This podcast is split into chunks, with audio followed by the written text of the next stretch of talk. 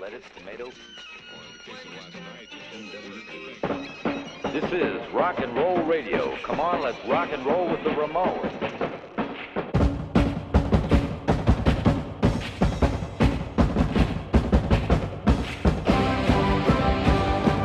Salve galera, salve Ramones fãs do Brasil e do mundo. Sejam bem-vindos ao episódio 8 do Ramones Fans Cast, um podcast 100% dedicado aos Ramones.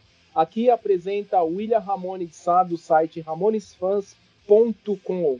E o assunto de hoje é o oitavo disco de estúdio dos Ramones, Too Tall to Die, que trouxe um baterista novo, Richie Ramone. Mas antes de chamar o convidado do dia, um lembrete muito importante. Você que escuta nosso podcast na sua plataforma preferida, não deixe de favoritar, seguir, resenhar o Ramones Fanscast, beleza?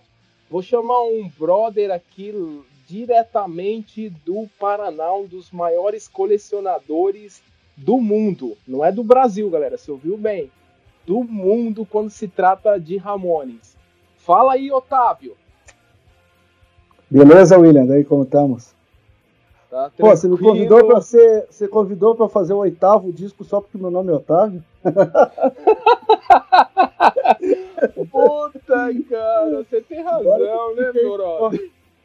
Não, pior que, foi, pior que a escolha foi minha, né, pô? Pior é que a escolha foi sua. Eu te mandei ali, ó, esse aqui o Paulo já vai falar, esse aqui o já vai falar, e você falou, não, End of the Century não, esse aqui não, cara, vamos falar aqui do Talk to Die. E aí é, coincidiu. Ah, a fase Re, a fase Rich é uma fase bem legal. A gente vai falar bastante aqui sobre o Rich Ramone, sobre o renascimento da banda para muitos. Mas fala aí, Otávio, se apresenta um pouquinho aí pra galera. Cara, eu sou Otávio de Curitiba. Muitos me conhecem como Otávio Ramone. Eu não gosto de pôr meu nome pessoal na, no Facebook e tal, mas pra quem me conhece também é Otávio Tambose. Sou colecionador de Ramones e gosto pra caralho da banda. Simplesmente. é isso daí, cara. É bem simples mesmo, Otávio. Cara, como é que foi que você conheceu Ramones, Otávio? Como que cara, isso daí eu lembro chegou mais, na é... sua vida, mano? Eu lembro mais ou menos que eu tava. Puta, não lembro. Tava na praia de Santa Terezinha, no Paraná, aqui, cara, e escutando os cassetes, algumas bandas tal, daí apareceu um The Cure no meio, de uma dessas peguei, tava escutando assim, apareceu o Rock to, o Rock to do Ramones em cassete, cara. Eu pus a parada, comecei a escutar, eu falei, meu Deus do céu, cara, é absurdo. Eu escutei uma vez, escutei duas vezes, escutei três vezes, acho que a fita. não vou dizer que a fita quase furou, mas puta merda. Foi, foi paixão à primeira vista, cara. Foi foda. Foi essa fita cassete era sua mesmo? Era de não, alguém emprestado? Ah, era de uns amigos, cara, não sei como surgiu assim, no meio tava lá, cara. Mas eu não lembro se foi 86, 87, cara. Não lembro. Então, faz um faz um bom tempo, né, Otávio? Faz, Muita faz, gente faz, aqui acho que você não é o nascido, terceiro... Você é o terceiro convidado que cita o, Rocket to Russia como, como um álbum que escutou. E quando você descobriu, cara, foi logo no Rocket to Russia, assim, quando que você começou a, a conhecer, ir atrás, assim, mais da, da banda? Você, por exemplo, é. você ouviu Rocket to Russia e logo já ficou amarradão? Cara, foi nessa época 86, assim. Eu já tinha comecei em shows quando até o Traje Rigor tocou Curitiba, tinha 13 anos, eu fui com meu pai, já tinha ido em RPM, acho que com menos, com uns 12 anos. Então, então eu já gostava meio de rock, daí apareceu o Ramone junto nessa época, já em seguida já empaquei já com Toy Dolls e outras coisas, já comecei a andar de skate também, então já começou a ter muita influência de banda e foi indo, cara, entendeu? Já escutava algumas coisas assim, meio igual, então foi surgindo e foi cada vez procurando ir indo atrás de mais coisas. Só que o acesso naquela época você sabe que era mais difícil, então até chegar as coisas demorava muito, né? Que nem hoje se saísse, lança um o End of Century novo e 40 anos, dois dias depois, um dia depois, já uma hora depois, já, o pessoal já está escutando, né? Então era bem mais demorado na né, época passada. Você falou da parte de como você conheceu os Ramones, cara, e quando que você transformou isso num, num vício, cara, com coleção e tudo vida. mais. Cara, você tem memória disso, cara? Foi, foi por acaso? Você foi comprando? Eu comprava já algumas coisas. É... Já comprava bastante CD, na época alguma coisa de vinil, ia comprando e ia tendo. Só que daí o vinil sumiu tal, vinil segurei, tinha muito pouco, mas tinha mais fitas cassetes, gravações, muito bootleg, né? Começou a aparecer aquelas questões de bootlegs ao vivo, se lançava, gravava fitinha cassete e tal, ia guardando, ia trocando. E acho que foi. Cara, 90 e alguma coisa, assim. Começou a aparecer algumas coisas, começou guardando mais. Mas daí, quando eu fui para São Paulo uma vez, estava trabalhando, eu já colecionava algumas coisas, eu cruzei por acaso uma loja na galeria, o Orlando. E o Orlando colecionava bastante. Porra, daí eu vi ele pegou de um cara, ó, oh, puto, um 12 polegadas, acho que era o Analive americano sem capa. Eu falei, caralho, que porra é essa, né? Eu falei, oh, cara, eu e tal. Ah, não, eu bastante coisa aqui e tal, não sei o que também e tal. Eu falei, porra, acho que vou voltar a colecionar. Eu já tava meio colecionando. Ele falou, não, tenho bastante coisa, tenho bastante coisa repetida, algumas coisas que Daí, porra, ele convidou pra ir na casa dele e já me deu um disco. Cara, eu tenho isso aqui repetido, leva lá, cara, e quando você tiver algumas coisas, você me manda. Assim do nada, no primeiro dia que conheci o cara, meu. Só que eu tava em São Paulo pra ver um treco de trampo e eu tenho que ficar até umas quatro da tarde esperando pra pegar o ônibus pra voltar pra Curitiba. Ele falou, tá, vamos lá em casa. E, porra, ele pegou tal, isso aqui. E me deu algumas coisas, assim. Eu falei, beleza. E, porra, tesão. Eu juntei com mais na minha coleção. Até tesão porque o Orlando tinha muita coisa, pegava muita coisa repetida e tal, conseguia, porque São Paulo tem mais até tem mais lojas mais e consegue mais acesso a isso, né?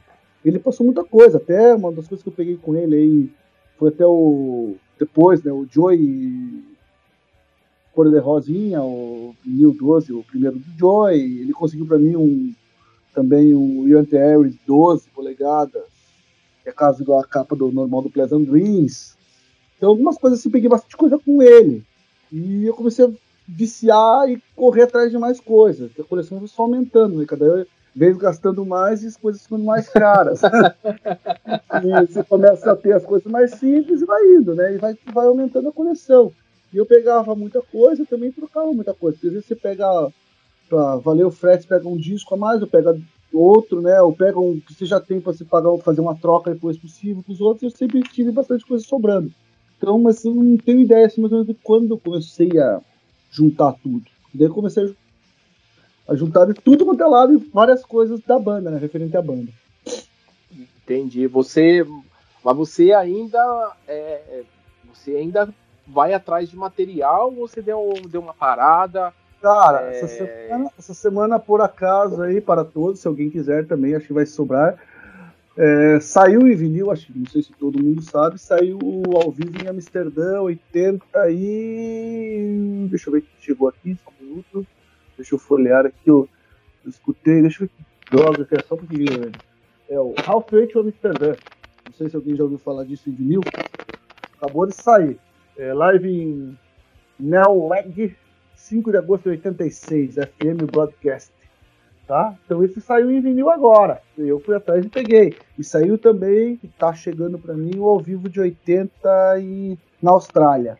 Então sempre tem alguma novidade eu tento pegar, mas nem tudo eu consigo pegar. Por exemplo, eu até estava comentando ontem com o cara aí de São Paulo, que o filho dele é Toco, Ramone também. Sim. Não sei, acho que é o Leandro, não sei o nome dele, esqueci. Eu sou ruim para nome.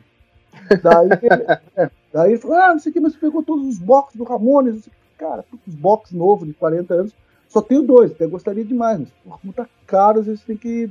Isso, dólar, libra, euro subiu pra caralho. Então tem que dar uma segurada. E correio também greve, tem uma zona quando corona, tem lugar que nem manda, então você tem que meio que segurar um pouco, mas eu sempre procuro ir atrás, ou quando aparece alguma coisa interessante, se não é tão caro tal, não sou também louco de pagar mil reais no compacto, mas. mas aparece a oportunidade, você não perde tento não perder. Às vezes perde por questão de valores, né, William? Chega uma hora da coleção que, porra, tem itens que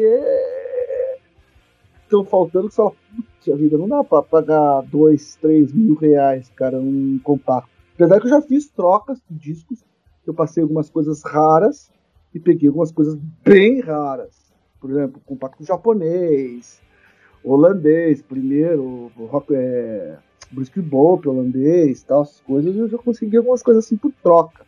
Mas só faz tempo que eu não falo com os caras, não, às vezes não parece mais material, também o pessoal tem as coisas boas e já tem o que você tem, então fica complicado você trocar, né? Eu tinha muito material para que eu guardava para fazer essas futuras trocas. Até tem umas coisas exclusivas aqui e tal para troca. Quem quiser aí tiver disponível, tiver algum material, passa aí lista e a gente troca. Por exemplo, tenho até o Bikini, Bikini Bandit do Didi, eu tenho a versão transparente para troca, que saiu só 99 cópias. Eu tenho três cópias.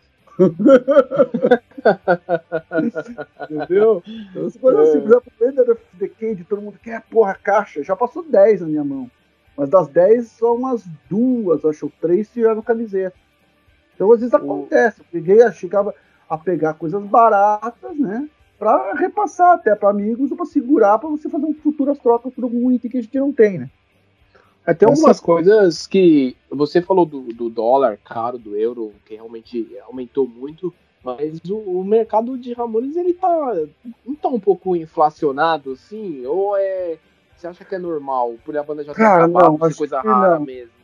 Não, cara, acho que inflacionou bastante. Não sei porque Ramones inflacionou muito, cara. Ramones e algumas outras bandas, mas Ramones inflacionou bastante. Você encontrava coisas muito baratas, muito. Cheguei a pagar Ramones centavos, entendeu?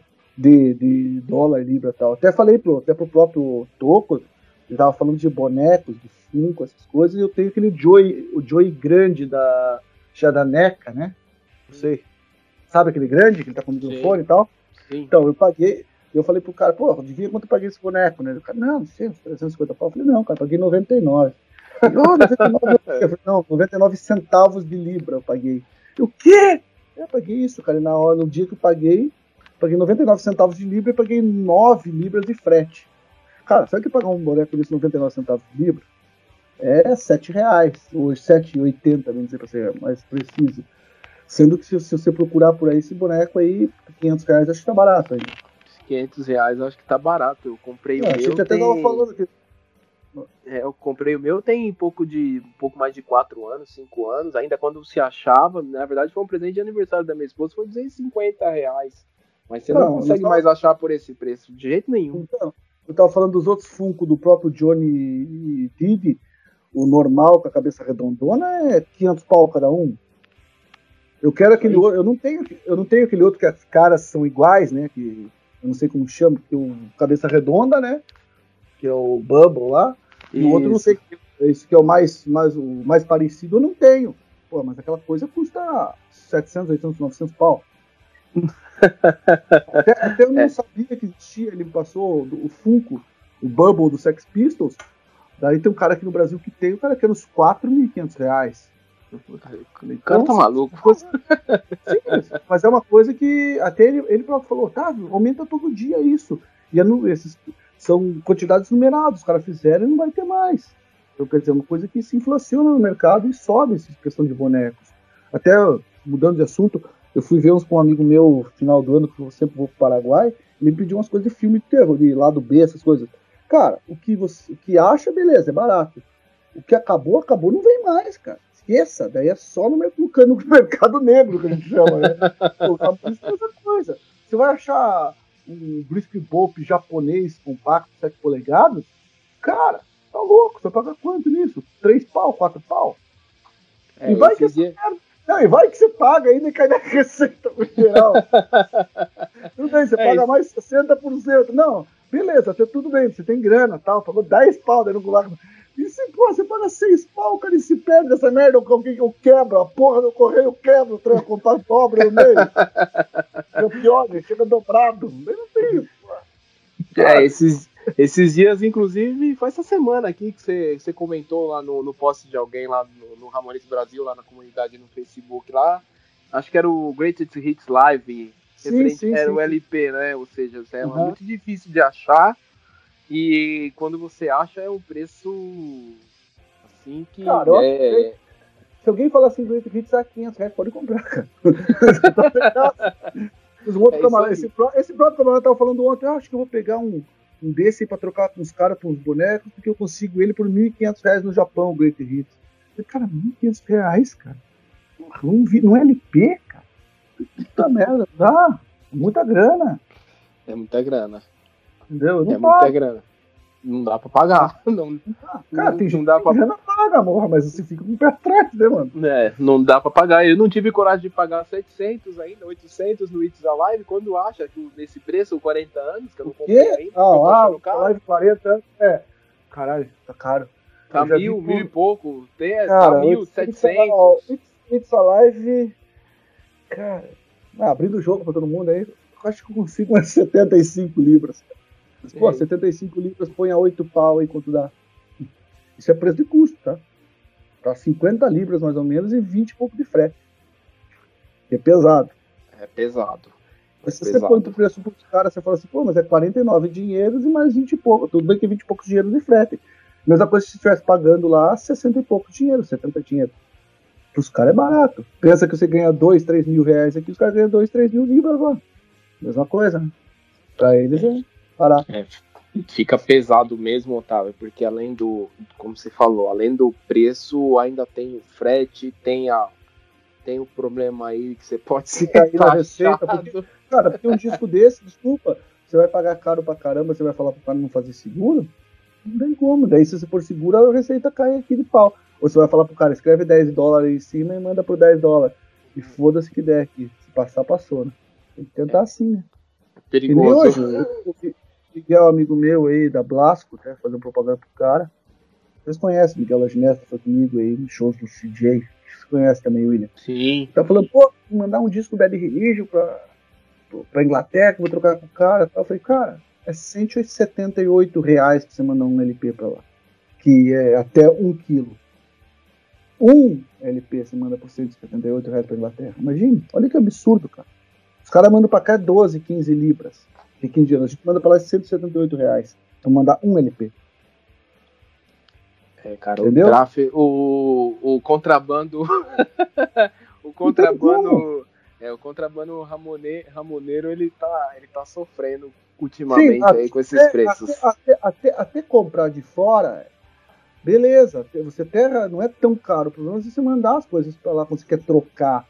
Em certos países, por exemplo, pra cá é super caro, como Estados Unidos. Até a Inglaterra meio caro, mas tem países que são às vezes mais baratos, tem alguns jeitos mais baratos de mandar para cá, tipo Alemanha e outras coisas mais. Às vezes a Inglaterra, dependendo se você compra, acha alguma coisa de, alguma gravadora, algum selo, tem alguns que os caras conseguem, não sei como, mandar mais barato que o Brasil.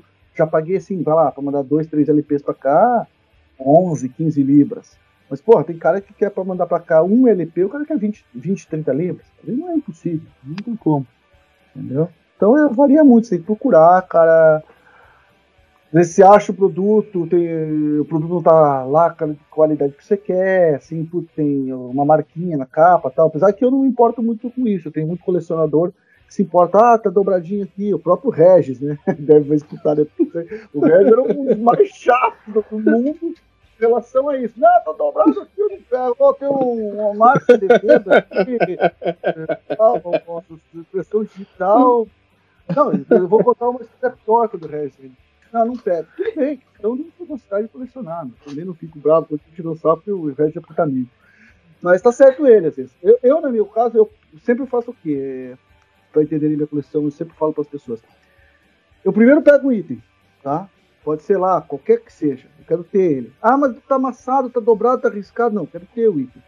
Depois, quem sabe, mais pro futuro, né? Eu vou atrás daí de uma peça melhor. Porque às vezes você não acha isso. Isso Eu já aí. tive, por exemplo, já tive um o Brisky Bolt francês. É, acho que foi isso. Tá. Se tiver errado, depois a gente corrige. Ou nem precisa, nem precisa editar. Mas eu, eu tive ele com é, escrito na capa. Cara, mas porra, é Brisky Bolt francês. O primeiro compacto Ramones francês, bicho. Porra, é puta raro, paguei uma grana. Eu pago uma grana. Mas depois eu consegui um outro. E vendi depois esse ainda. O escrito. Esse riscadinho aí. E lembro na época que foi, foi na época, eu vendi por 400 reais. Mas isso já faz uns, lá, uns 10, 12 anos.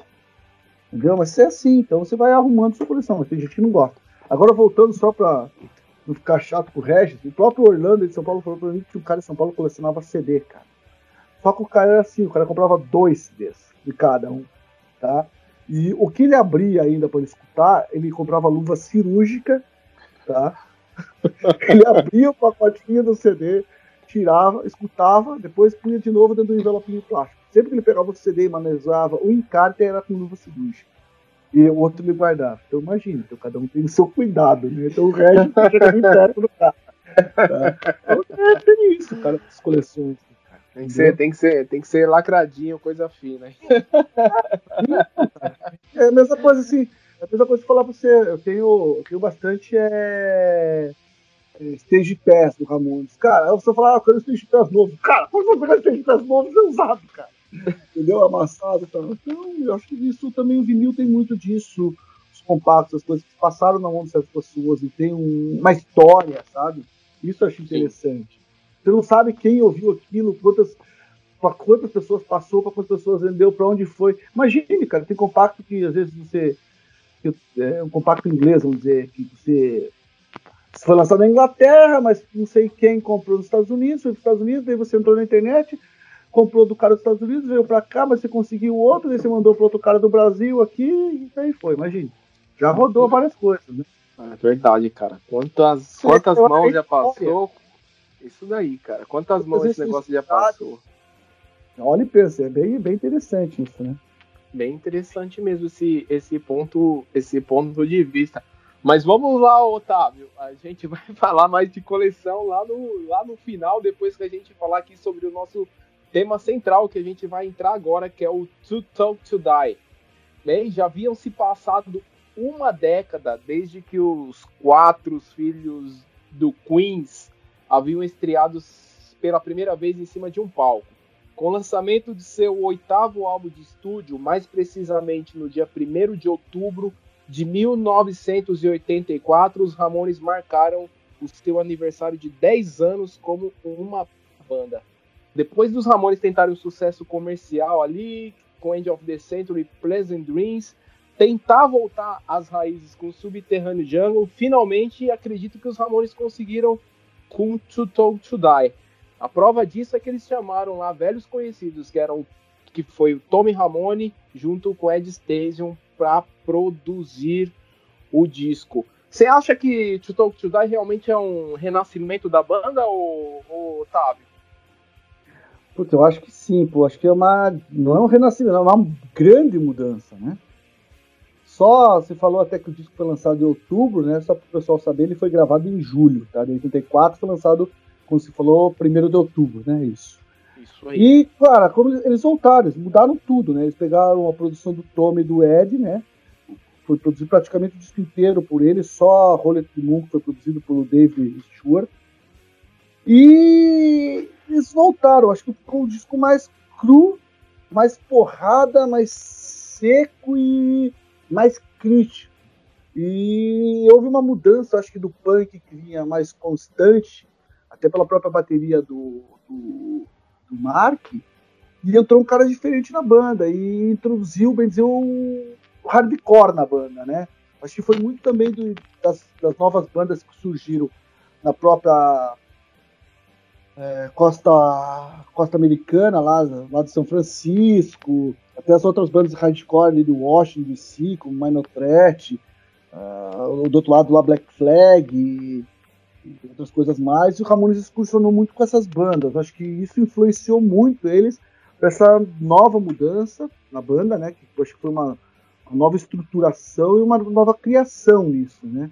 E a própria produção, acho que é o disco mais agressivo da banda, assim, acho que bem diferente dos outros, né? Se você pegasse, você vinha numa linha constante. Mesmo com a mudança do Tommy na bateria pro, pro Mark, o disco era constante. Você tinha uma constância de som, tal, se ouvia um pro outro, tal. Tem as mudanças até, ainda Center, que é um pouco diferente para a mixagem, da, da, produção do, do fio.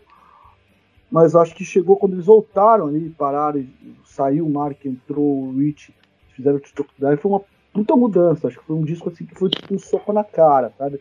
O cara tava dando só jab, jab, jab, não, deu direto na cara. você pode notar, se você, se você conseguir escutar todos os discos numa sequência no dia a dia, ou se você pegar até uma música de cada, é, você vem escutando, vem escutando, tá? Ele é uma mudança total, sabe?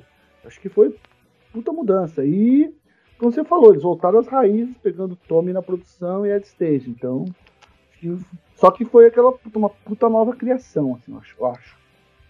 É, como você disse, cara, ele trouxe aqui pra gente o grande Richard Bell, agora já nomeado como Rich Ramone, ele foi grande parte aqui, né, cara, da, dessa mudança, além da produção, óbvio, ou seja, os Ramones ali tocaram provavelmente ali como se fosse no estúdio mesmo, é, pelo pouco que eu li aqui do próprio, do próprio Rich, ele falando uhum. sobre a gravação.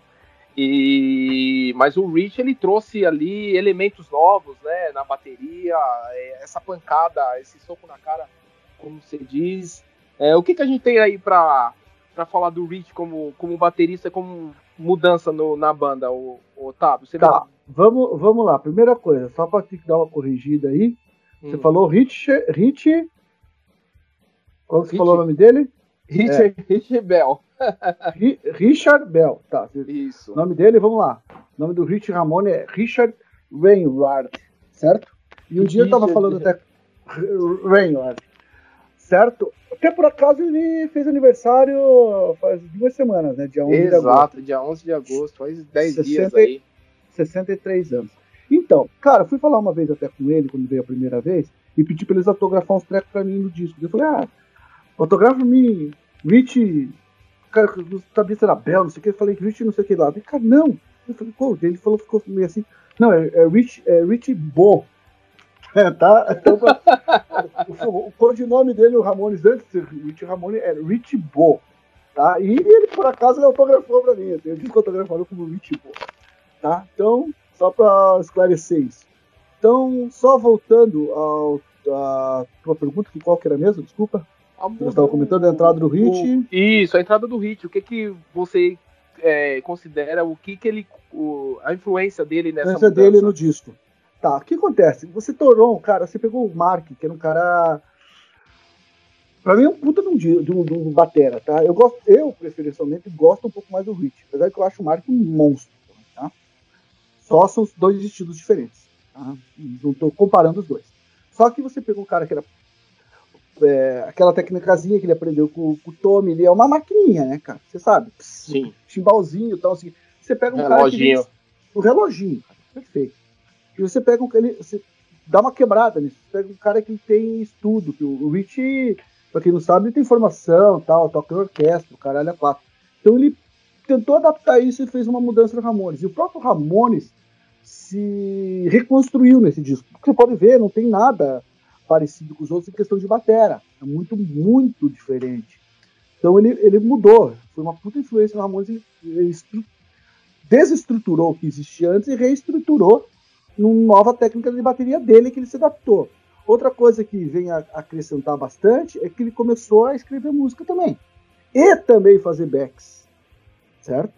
Que é Sim. uma coisa que, porra, back no Ramones é maravilhoso. Você vê, Daqui a pouco, quando você pega assim, quando apareceu depois, assim, né, até um, um, dos vídeos que quando eles gravaram, acho que 80.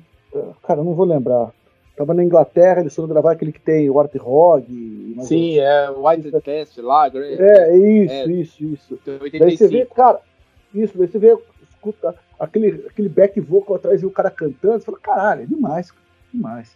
Sabe? Então, porra, foram essas mudanças, essas influências fazer música, fazer back, mudar a estruturação da bateria e mudar o ritmo da banda, que vinha numa constância até 83. Né? Foi uma puta uma mudança. Então, acho que isso, isso, são as influências que ele deixou bastante na banda, né?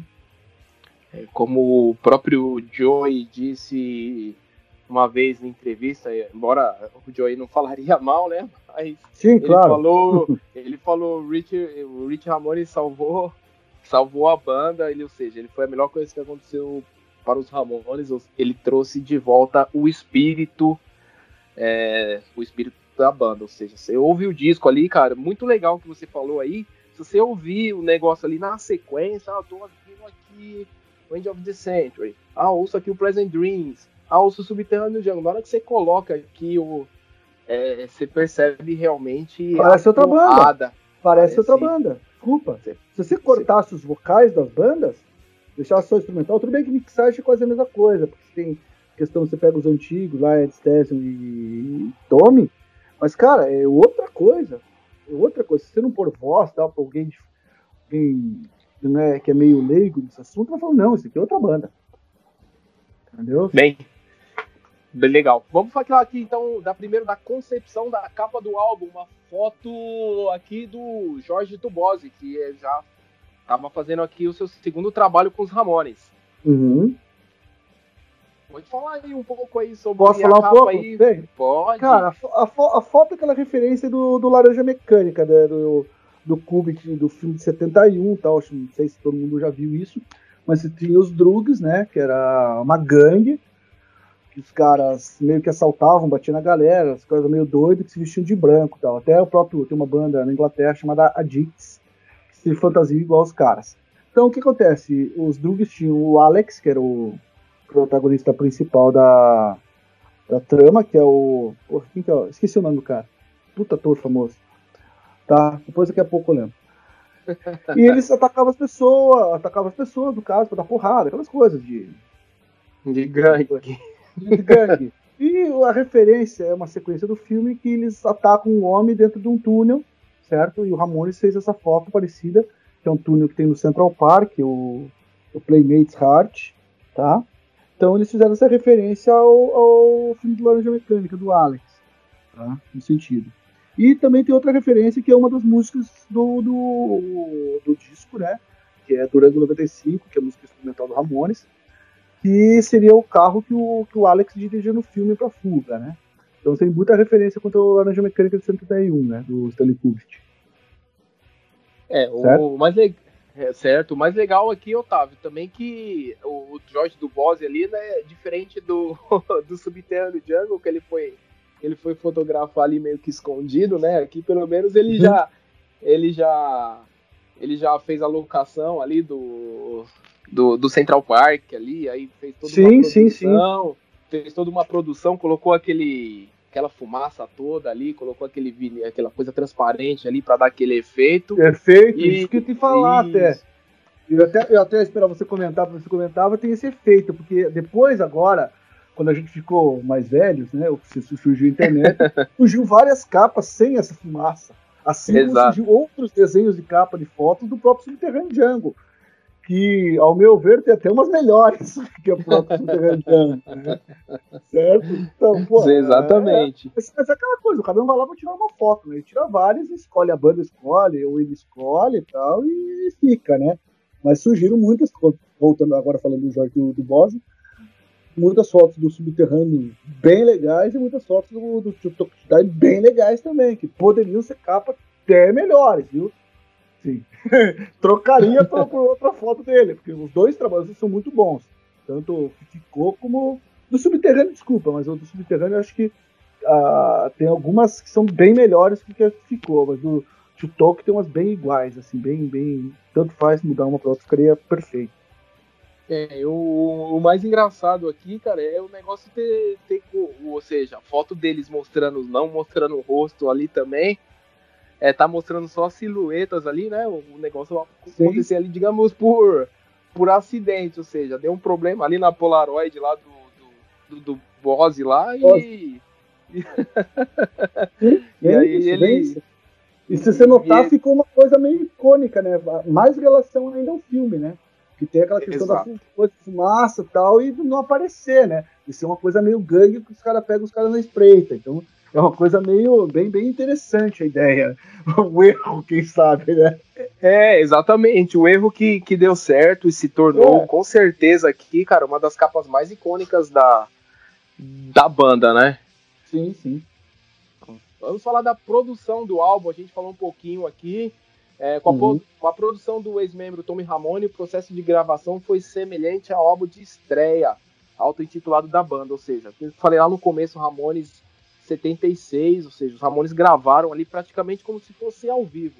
A produção aqui, cara, trazendo o Tommy Ramone e, e o Ed Station, eu acho Uhum. que era o que a banda precisava, né, o Otávio? Se eles queriam voltar às raízes ali, é, nada mais do que chamar o Tommy Ramone, que sabia exatamente o que os Ramones queriam, né? É, o Tommy, bem dizer, né? O pessoal deve saber. O Tommy entrou na banda com um. Tá bem, eu vou ajudar vocês, beleza. E ficou. E gravou lá, foi gravando e também produzindo. mas não era o que ele queria tocar na banda, né? Tanto que, porra, 78 o cara já pulou fora, né? Bem dizer, os caras não tinham. A banda surgiu 74, fez o primeiro show, 75, tal, quase nada de show, mas 76, 77 e 78 de bastante shows, né? Então o cara ficou só três anos ali, bem dizer, fazendo tudo com a banda. E já pulou fora e, e foi pra produção, né?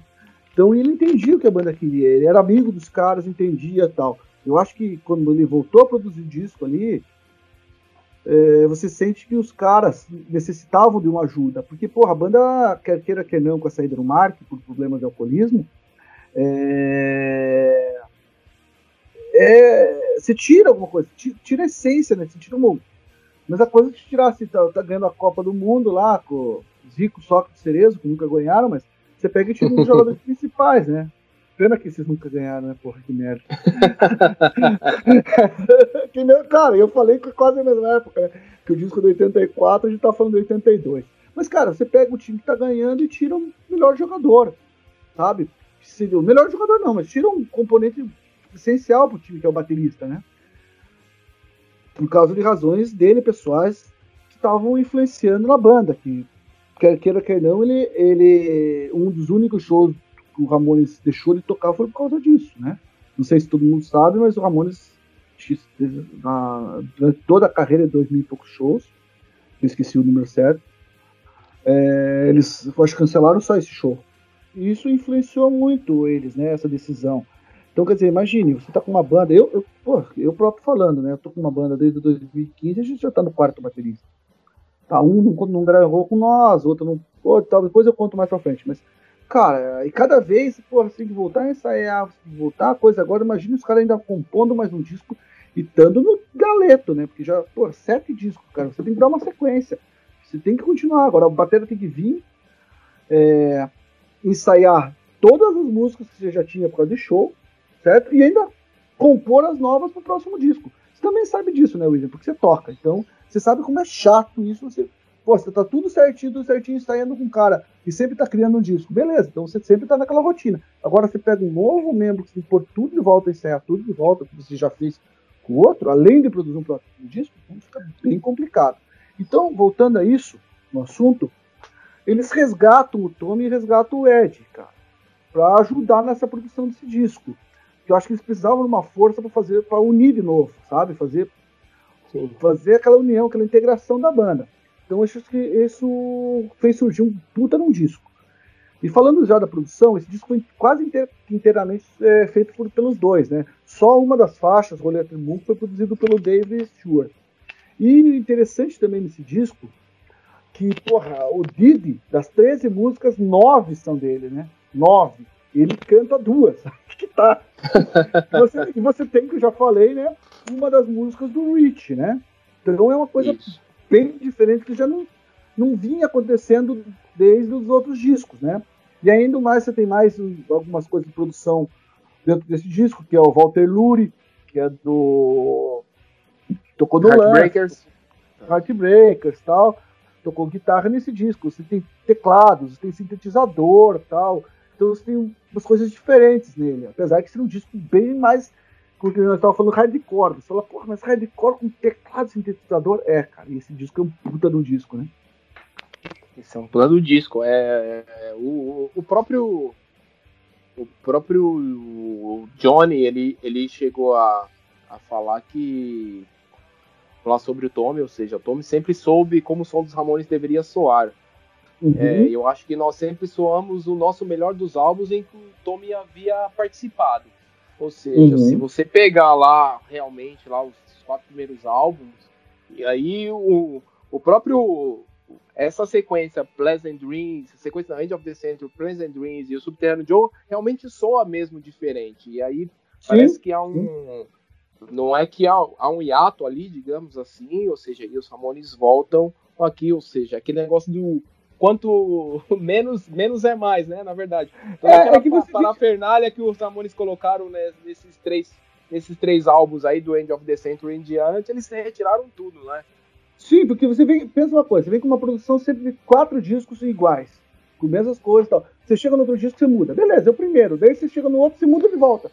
Daí você muda de novo, cara. Porra. Sabe? Deu, deu uma bagunça ali. E sendo que ainda, se você pensar, depois do Subterrâneo Jungle 83 ali, teve aquele problema com o Johnny, né?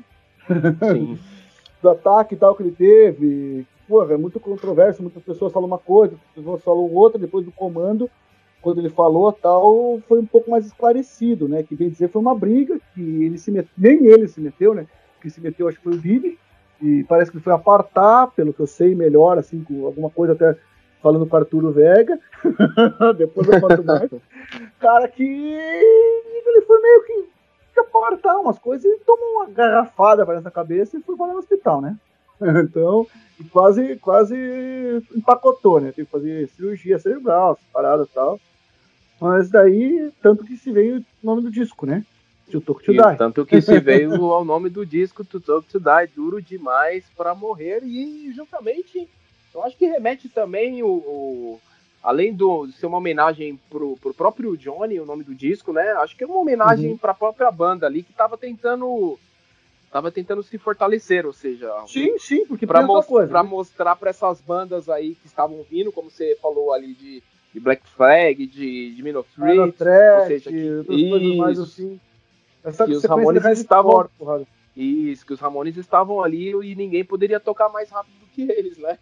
Sim, eles eram, cara, eles foram puta influência pra muita banda. Se você pegar todas essas bandas assim, cara, é, Black Flag e tal, próprio outras é, Minor Threat, até se pegar outras bandas californianas mesmo aí, Dagnest, Adolescents, e bandas inglesas também, cara, Damned, Buzzcocks, Stiff Little Fingers, e outras umas bandas mais novas, cara, pode falar, perguntar pra todo mundo, cara. Você ó, 10 bandas influencia, influenciaram.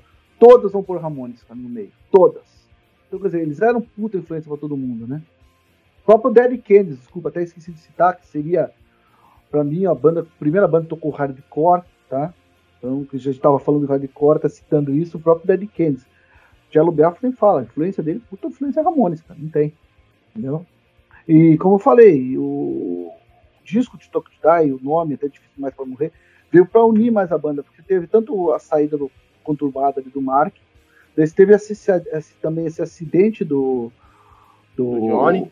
Johnny, Johnny, né? E você já vinha perturbado de três discos com produções estranhas, né? Sim, diferentes, mudaram a sequência da banda. Então eles voltaram, tentaram voltar com tudo, né? Então para voltar com tudo, o que mais que você chamar teu irmão lá que tocou com você desde o começo da banda, tocou quatro anos na banda, porra, pra, pra, e o produtor, amigo deles, né, que vem dizer lançou os Ramones pela Sire, pela, o, selo da Sire, né, tal, o Ed, e o Ed junto, e unir tudo de volta a isso, tá, e fazer um puta de um disco para você recolocar a banda no mercado, né. Então, quer dizer, foi, acho que foi uma união perfeita de tudo ali. De todos os acontecimentos ruins, né, eles souberam dar a volta por cima, reunir as coisas boas e fazer um puta de um disco, né? E os caras não caíram, né? Simplesmente subiram. Com todos os problemas que tiveram, tinha tudo pra banda parar, acabar, como você falou até do próprio Joey falando sobre o Rich e tal, era para tudo pra banda cair. Mas não, a banda, porra, subiu, né? Com todos os problemas que tiveram, em vez de morrer acabar a banda, como muitas bandas já acabaram, não, os caras decolaram, né? Ok, vamos lá, Otávio, falar aqui sobre o, a recepção e vendas, como já de costume, eu sempre falo aqui no podcast. Isso aqui não é gravado, essa parte aqui, eu tô falando agora. Álbum foi não teve sucesso como todos os outros do Ramones e estreou mal aqui como número 171 na Billboard 200 dos Estados Unidos. E aí teve alguns singles aí lançados. Qual como saiu como single aí desse, desse álbum, Otávio? Cara, nós temos o Rolê Moon, né? Lançado aqui. E junto com o Change the Night. Certo? São singles desse álbum. Até tem umas versões aqui que eu deixei anotado, até eu vou procurar isso. Me dá um, um aqui, que até é interessante falar sobre isso. Foi lançado, esses, é, eu falei Rolling Moon e Change the Night. E tem algumas coisas diferentes desses, desses coisas, né? Foi lançado França, Espanha tal. E saiu um 12 polegadas na Escandinávia, cara, disso. Foi o único disco e um dos mais difíceis 12 até para colecionadores, né? Voltando a falar isso, que é um o que é o Rony da, da Escandinávia, né? Que ele vem com o Tito e Mamas Boy junto. O francês que eu comentei, os 7 polegadas, tem No Go e o, e o espanhol de Rolete Moon tem o Arterog, né? E o outro single, Chains in the Night, é interessante que no, o, foi o único do Ramones que eles lançaram 7 polegadas duplo, cara. Entendeu?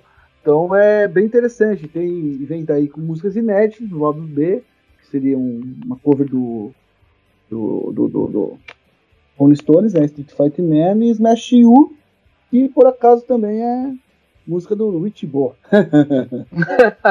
Rich Boy, eu não vou esquecer. Não vou esquecer mais, cara. Do grande é, é interessante esse Rich Boy. é interessante que eles, eles, têm duas capas parecidas esse single na Inglaterra, né? Ele saiu o Holy Moon com uma cor vermelha e o Chase Night com uma cor azul, cara. As capas são muito parecidas, muita gente confunde com eles. E um, depende, tem que ver ali só corretinho, um tem uma música do outro, entendeu? Não lembro qual, acho que o, a Change the Night, o single Change the Night tem Holy Moon, tá? Só confirmar isso. Então são algumas coisas bem diferentes. Mas como você falou, foi um disco que vendeu muito pouco, um 7-1 na Billboard e tal. Eles chegaram parada da Suécia lá em 49, pelo que eu cheguei a ver isso e tal, mas é uma coisa que não alcançou uma, um, foi uma obra que não alcançou muita grande coisa, assim, sabe? Mais os singles tal, que deu uma subidinha aqui. As próprias músicas Rolling Moon e Chasing que deram uma subidinha na Inglaterra tal. Parece que ficou em 85. Então, mas é um disco bem icônico, né? Bem diferente, eu acho, né? O problema é aquela coisa, né? Tá, tudo, é. tudo gosto é gosto, né? Às vezes os fãs gostam muito, mas é uma coisa que não é vendável. Isso tem isso na música existe muitas coisas assim, sabe? Eu pego bandas, eu gosto muito de outras, de outras bandas fora Ramones, e se pega muitos discos bons de bandas muito boas que eles não chegam a top, não vendem não vendem tanto, né? Ou até bandas famosas tem outros discos que vendem mais. Varia muito isso, talvez, sabe? É muito também muito mídia, muito comércio. Então, mas dentro dos fãs, cada um tem seu gosto também, né? Então, às vezes esse disco pode ser muito bom para uns, como pode ser muito bom para outros, né? Eu acho que esse treco de recepção fora, venda, é uma coisa meio, meio estranha. Meu ver, sabe? Meu ver. Vamos lá, vamos entrar então aqui, já que a gente está citando algumas faixas, Otávio. Vamos falar aqui uhum. sobre o, as faixas do álbum. O álbum, ele, ele inicia ali com uma faixa um pouco mais lenta, assim, ó, uma ótima abertura. Eu adoro os riffs de guitarras de Mama's Boy. Uhum. É, mas ele já traz ali um elemento diferente, com uma bateria ali com, com meio tempo, ou seja, já traz uma, uma pegada diferente ali com, com o Rich, né? Sim, é uma quebradinha, né? Já é ali a parceria Johnny Depp e Tony nessa música, né? Exato. Eu diria que essa música é uma crítica ao cara que vai crescer na sociedade, né? Que até fala ali na música porra, vai ter uma barraquinha de cachorro quente e tal, e seria o filhinho da mamãe, como o próprio nome da música diz, né? Que o cara vai ficar tudo caindo, esperando cair do céu, né? Então, esse é o espírito da letra que tem nessa música. Que nem você falou, é um tempo quebrado, bateria diferente e, e é bem colocada no disco, porque até ela é um ritmo mais lento para um disco que é totalmente mais porrada, né? Então, soa, chega a soar estranho. Muitas pessoas falam que essa música não deveria abrir esse disco. Entendeu? Ela deveria ser música mais de meio para fim de disco, quem sabe. Porque por ser um disco mais rápido, mais porrada, mais pegado, já ouvi muita gente criticar que ela não deveria ser a primeira música do disco. Entendeu? É, o próprio, Mas... o próprio, o próprio Rich Ramone no livro dele, ele, ele fala justamente isso, entendeu? Das duas primeiras músicas estranhamente estarem abrindo o, o, esse álbum, entendeu? Sim, eh, eu não cheguei a ler o livro ainda, tá? Tem que pegar com tempo para ler, mas não cheguei a ler. Não sabia disso, bom saber. Tem, tem minha ideia que eu tenho. bom saber. Mas é, é, bem estranho para esse disco. Você pega assim, caralho, vamos, mas olha pra esse disco. É... Pra quem ouve, assim, acho que pra, pra qualquer produtor musical, eu falei, cara, isso aqui não, não, não vai funcionar aqui, não. Mas, estranhamente, é, ele, funcionou. Ele, eu, ele, eu sempre, sempre dou uma repassada, assim, quando eu vou gravar, quando eu vou conversar com alguém, assim, que até pra, uhum. pra pessoa não, não falar muito e eu não falar nada, eu ficar só ouvindo.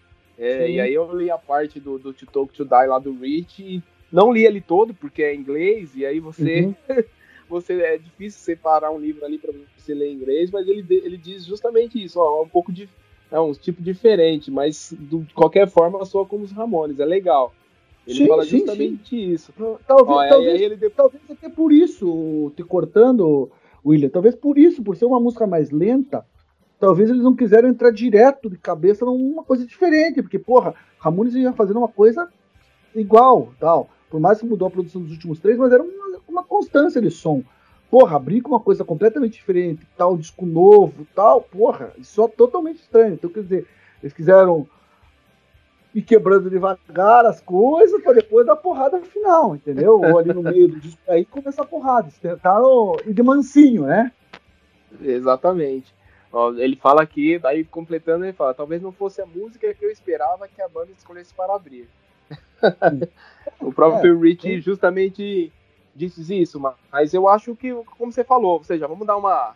Vamos dar uma. Vamos dar uma esquentada ali para depois a gente. Sim, pra, depois a gente acelerar. Pensar, se você fosse pensar hoje, você poderia abrir com o Tio de que é a própria faixa do disco, ou muitos abririam com o Durango, mas depois os caras começaram a abrir choco, né? Exatamente. Mas vamos falar para a próxima faixa aqui, que é I'm Afraid of Life, uma música escrita pelo Didi Ramone. Uma música também lenta aqui, né? O, mais uma, Otávio. mais uma, né?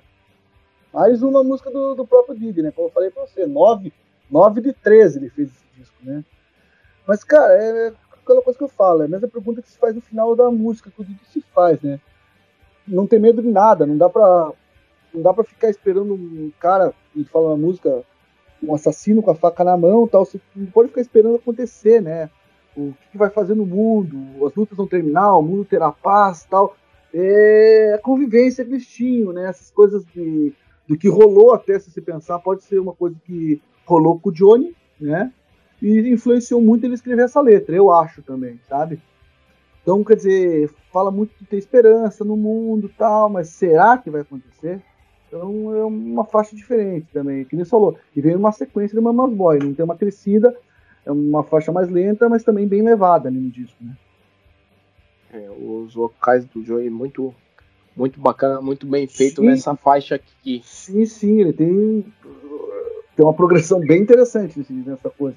Eu acho que foi bastante explorado isso também nesse disco, sabe, os vocais.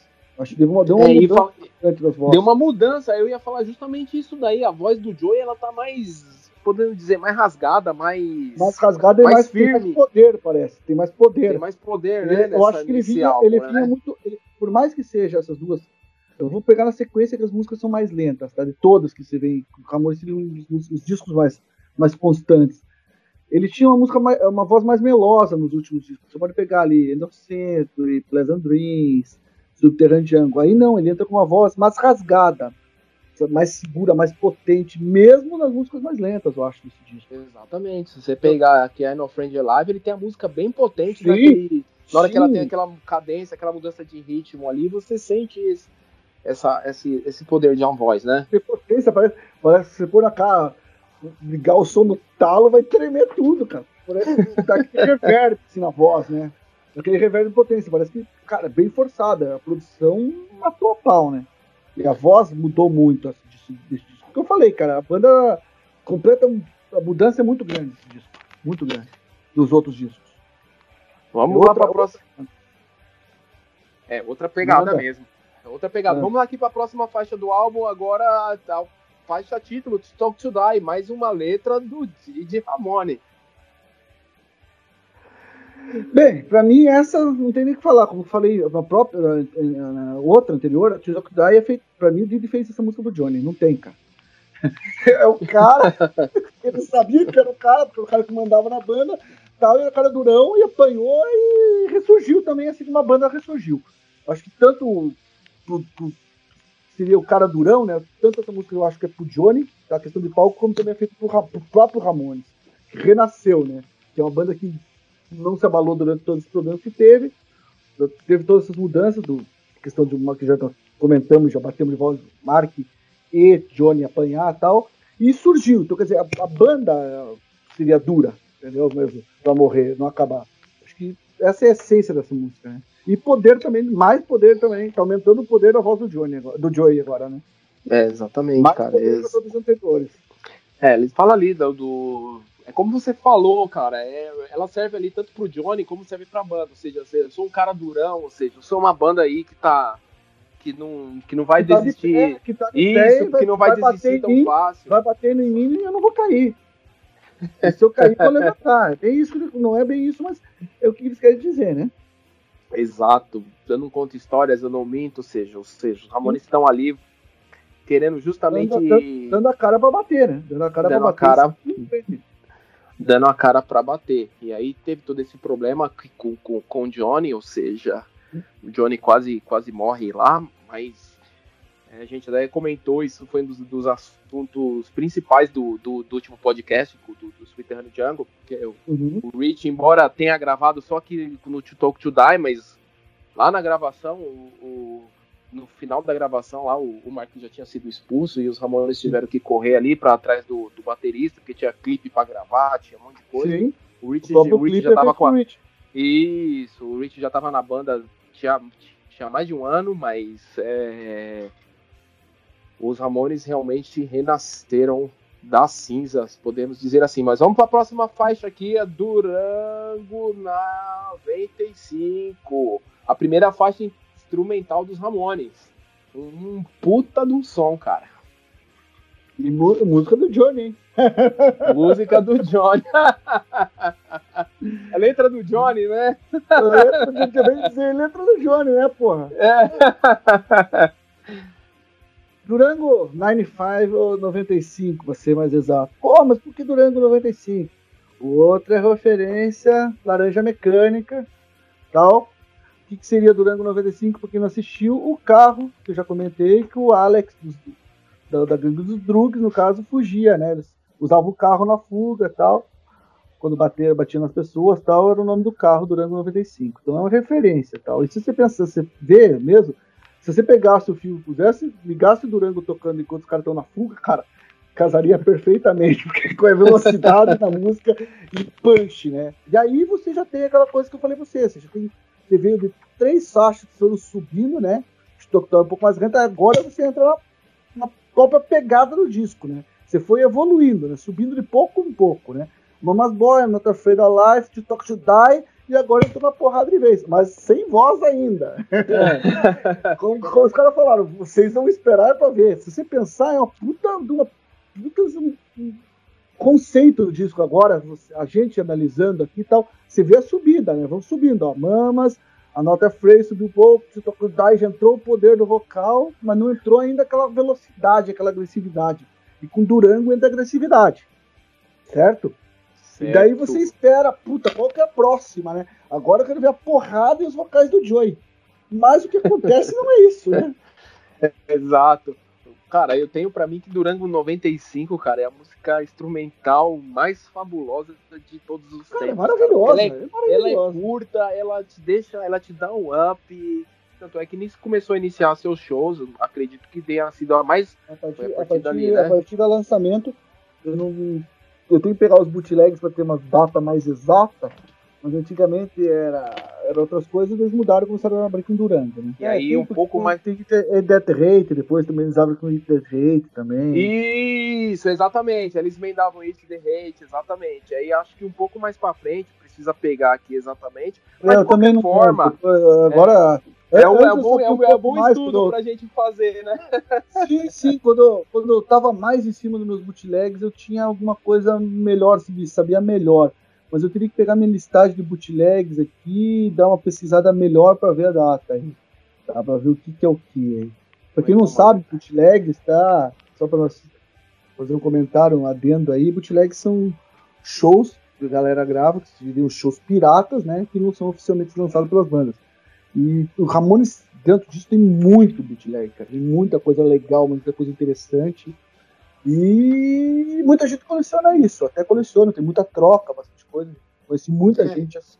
Cara, eu né? te conheci assim, cara. Você, o Sim. Hélio, lá na década. Sim, o Hélio, Lá no, isso, lá no, lá no começo de, de 2000, eu tava até no começo da década, né, décadas, décadas do século, a, gente se, a gente se perde aqui, mas eu tava até mexendo aqui esses dias aqui no que eu conheci, conheci, conheci você, conheci, eu, conheci o Hélio, conheci o Gota, Foi tudo, foi tudo trocando. É, tudo troca bootleg. Foi tudo troca bootleg via correio, você mandava lá Isso. dois, recebia dois, Dois, CD10. era sempre. Sim, sim, isso. Aí, aí tinha as regrinhas lá, se você me procurava, você mandava primeiro.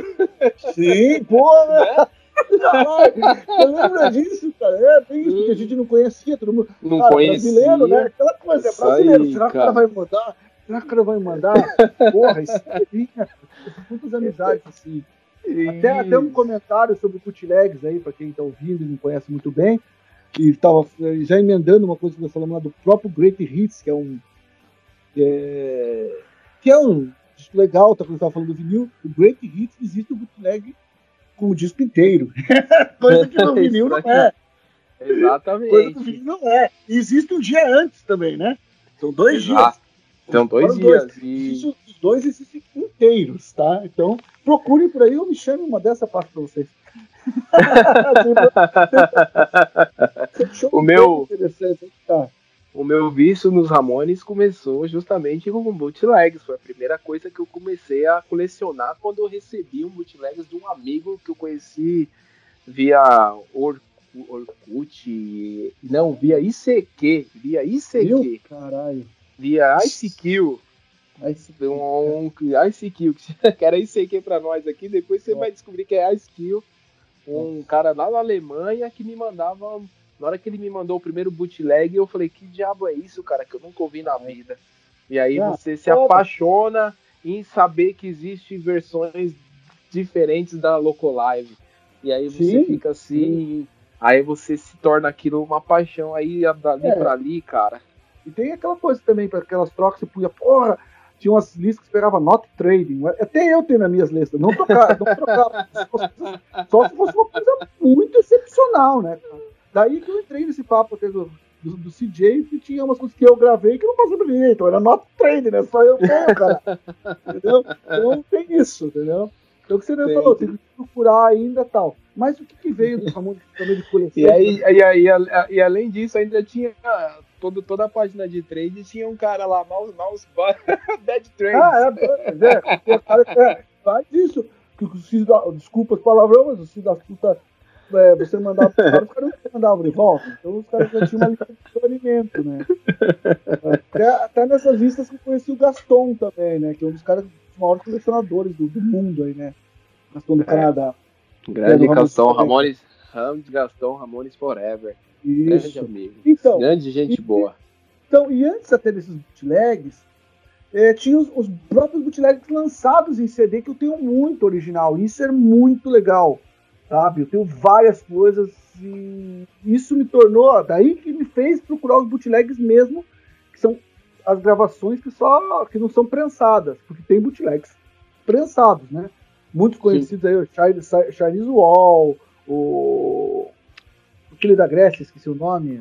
O Blitz em Athens. Britney Athens, Live Home, Adios, Adios Berlim, Adios Buenos Aires, tem alguns assim. Então, mas são os prensados, né? Que nem esse próprio que eu falei pra você, chegou pra mim em vinil hoje, que era um bootleg que não existia prensado nem em CD, que é o, o Rafael to Amsterdã. Né? Até já agora colocando de volta a questão do bootleg, como é uma coisa importante, o próprio It's Alive, eles lançaram os três shows anteriores do dia, certo? No, no box, né? O show do Sim. dia 31 eles lançaram 30, 29 e 28, que eram bootlegs puta raros que ninguém tinha. E numa puta numa qualidade. Então, quer dizer, quem que é o filho da puta, lazarento, que tava guardando esses trecos, enfiando no que eu falei no HD, que nem eu, né? Isso, né? O cara trancafiou essa merda, tesão excelente, quem sabe até quase melhor que o Quits Alive. Não vou dizer que é melhor, o Quits Alive é muito melhor. Não, mas é quase igual. Mas, porra, são gravações perfeitas. E só foi lançar agora depois que os caras morreram, cara. Depois de 40 anos de disco. Por quem me guardou isso? São bootlegs perfeitos. Então, quer dizer, bootlegs é, são umas coisas muito interessantes. São Entendeu? muito interessantes, gente. Se pô, você ah, não... que, é, que nem nós falamos, esses bootlegs são muito melhores que o Loco Live. Em questão de qualidade, produção, tudo. Entendeu? E nunca foi lançado. Foi lançado agora e 40 anos depois. É, você ouve a banda ali na essência do jeito exatamente que, que o, a pessoa que estava no, no, no, no, público ali ouviu. Sim, muito, muito bootleg, até falando pra galera que não conhece, era gravado em fita cassete no meio do show, cara. O cara pegava, levava. Coisa, tem cara que vai escutar esse, esse coisa, você fala pro cara, ó, oh, o cara levava o Walkman na mão. Walkman, que porra é essa? Cara, quando você tivesse a porra do teu celular e você levava um fone de ouvido ainda pra melhorar a qualidade do som, ficava segurando aquela merda, cara. Eu fiz isso, isso no show do NoFX aqui em Curitiba. Eu e... produzi um bootleg do, do show do NoFX em Curitiba, pra quem não sabe. E eu, eu, eu fiz. Mas muita gente fazia isso. Mas pensem que isso era 76, 77, 78, 79, no começo, até agora no final. Os caras gravavam assim. Exato, e você ouve as, as pessoas cantando ali, às vezes o próprio cara que tá gravando cantando, você acabou ouvindo bootleg, sim. muito bootleg, cara, que é sensacional o cara cantando ali, cara, é com, com vários decks, né? Exato, cara. Exatamente. Cara, isso, isso, é maravilhoso. Você sente, se, se sente dentro do show, cara. Se sente dentro. Isso. Até próprio passei, tava passando a lista de bootleg que nós tava conversando. Eu vi um bootleg de 78 que eu tenho aqui e tal. E. Deixa eu achar ele aqui agora de volta. Até o show de Hamburgo 78, 11 9 78, Mark, Mark Way, Hamburgo e tal. Eu tenho três versões dele. Uma quando eu peguei, era um cara que era. É, que tá escrito assim: Tape Pop Music Production 78. Só que ela é diferente das outras versões que tinha. que os caras gravaram, porque ela tinha.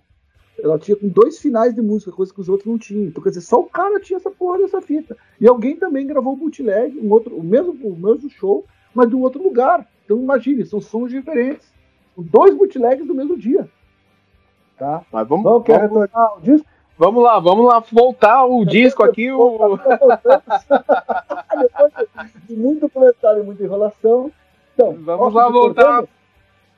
Vai lá, então manda ver. Vamos lá voltar a faixa do. Depois de Durango 99, vamos aqui para What I Heard.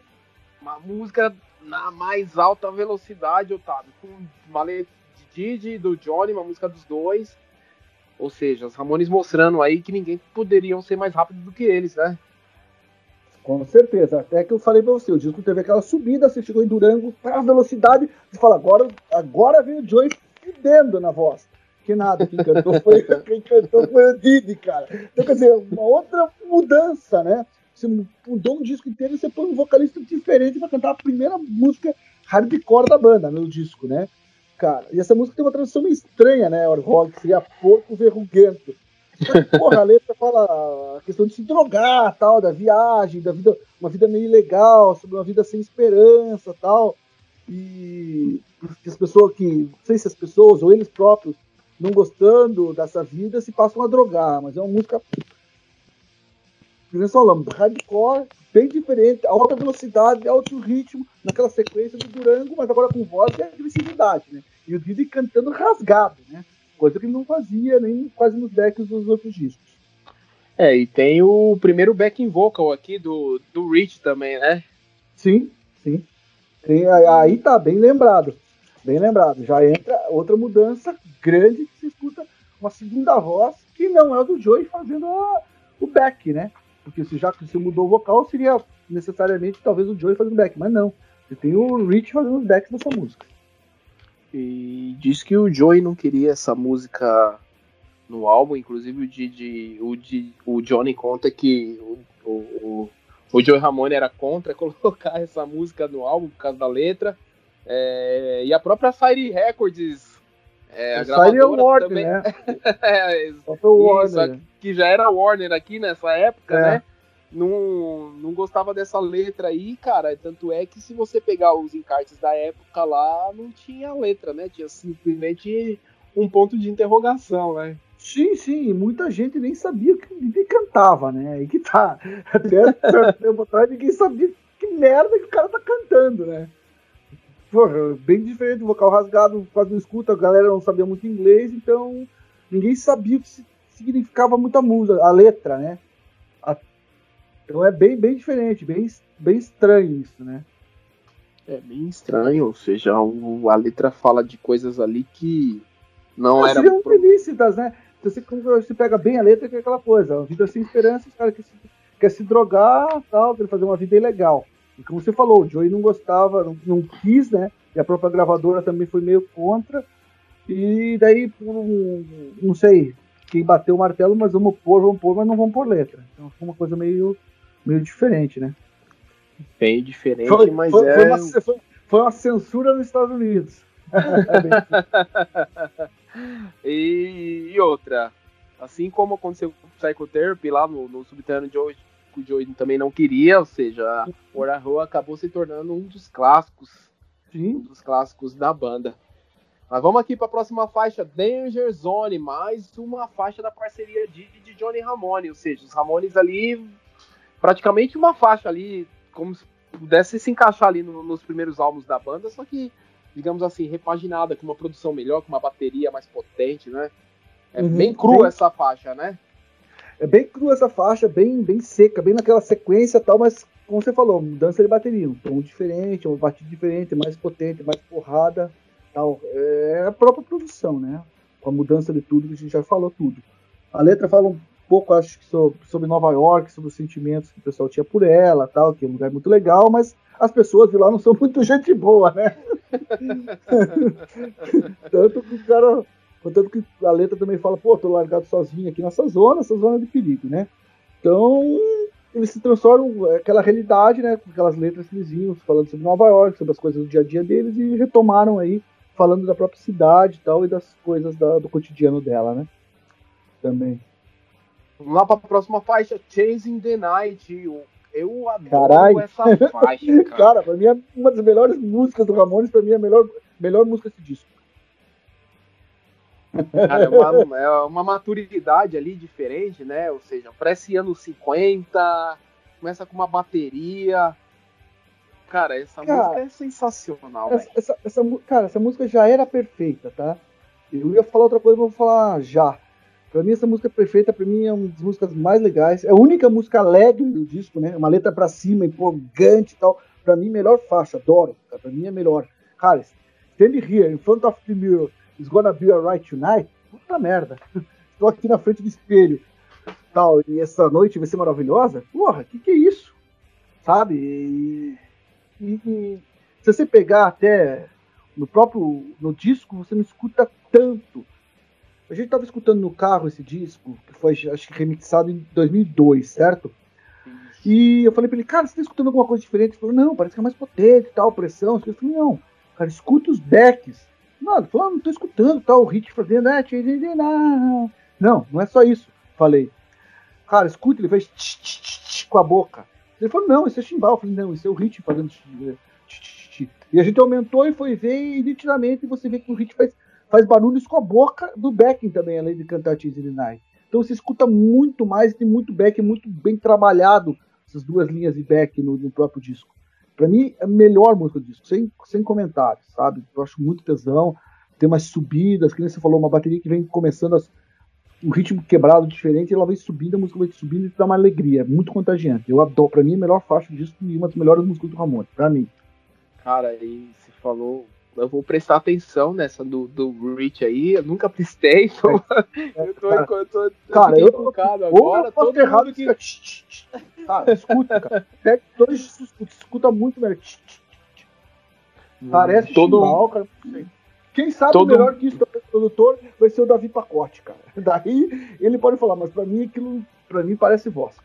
E, e o que, que mostra a potência desse álbum, a gente já falou, cara, é, é os Ramones tocando essa música ao vivo ali ne- no The White Fest em 90 85. Começa a bateria Maravilhoso. na hora que Ah, e vendo, o não, Rich e vendo começa a tocar. tipo, One, two, one, two, three. E o, e o Johnny dá o primeiro acorde de guitarra ali, cara. E ali, Cara, é, ali você não música- consegue ficar parado, cara. Não, essa música eu gostaria de ver eles tocar ao vivo. Eu gostaria de ter visto eles tocando ao vivo. Sabe? De É. frente a frente. Que nem uma coisa que eu nunca tinha visto to- tocar ao vivo frente a frente e tal. Que eu fui ver, passou a gente até no comentário, mas Durango. Cara, eu queria ver Durango, to Durango tocando ao vivo. Eu vi pelo Mark, mas eu queria ver pelo Rich. E quando eu vi o Rich tocando ao vivo em São Paulo, Durango, eu falei, meu Deus do céu, cara. Parecia um macaco com os braços gigantes, orangotando assim, ia pra lá e pra cá. Eu falei, caralho, me fuder, cara. Então imagine ver ele tocando isso também ao vivo, assim, né? Com o Ramones, né? Não Com o Ramones, sim. É, porra, é, é ser o fim do mundo. É, tem que ser ao vivo, é, né? Não pode, não pode ser aquela. Não, não, não, não. não pode é ao vivo. É, Apesar que pode... ele ao vivo no TV, mas queria ver ao vivo pessoalmente. É, e outra, não pode, não, pode, não, não, exatamente, não pode ser ao vivo, ao vivo lá no.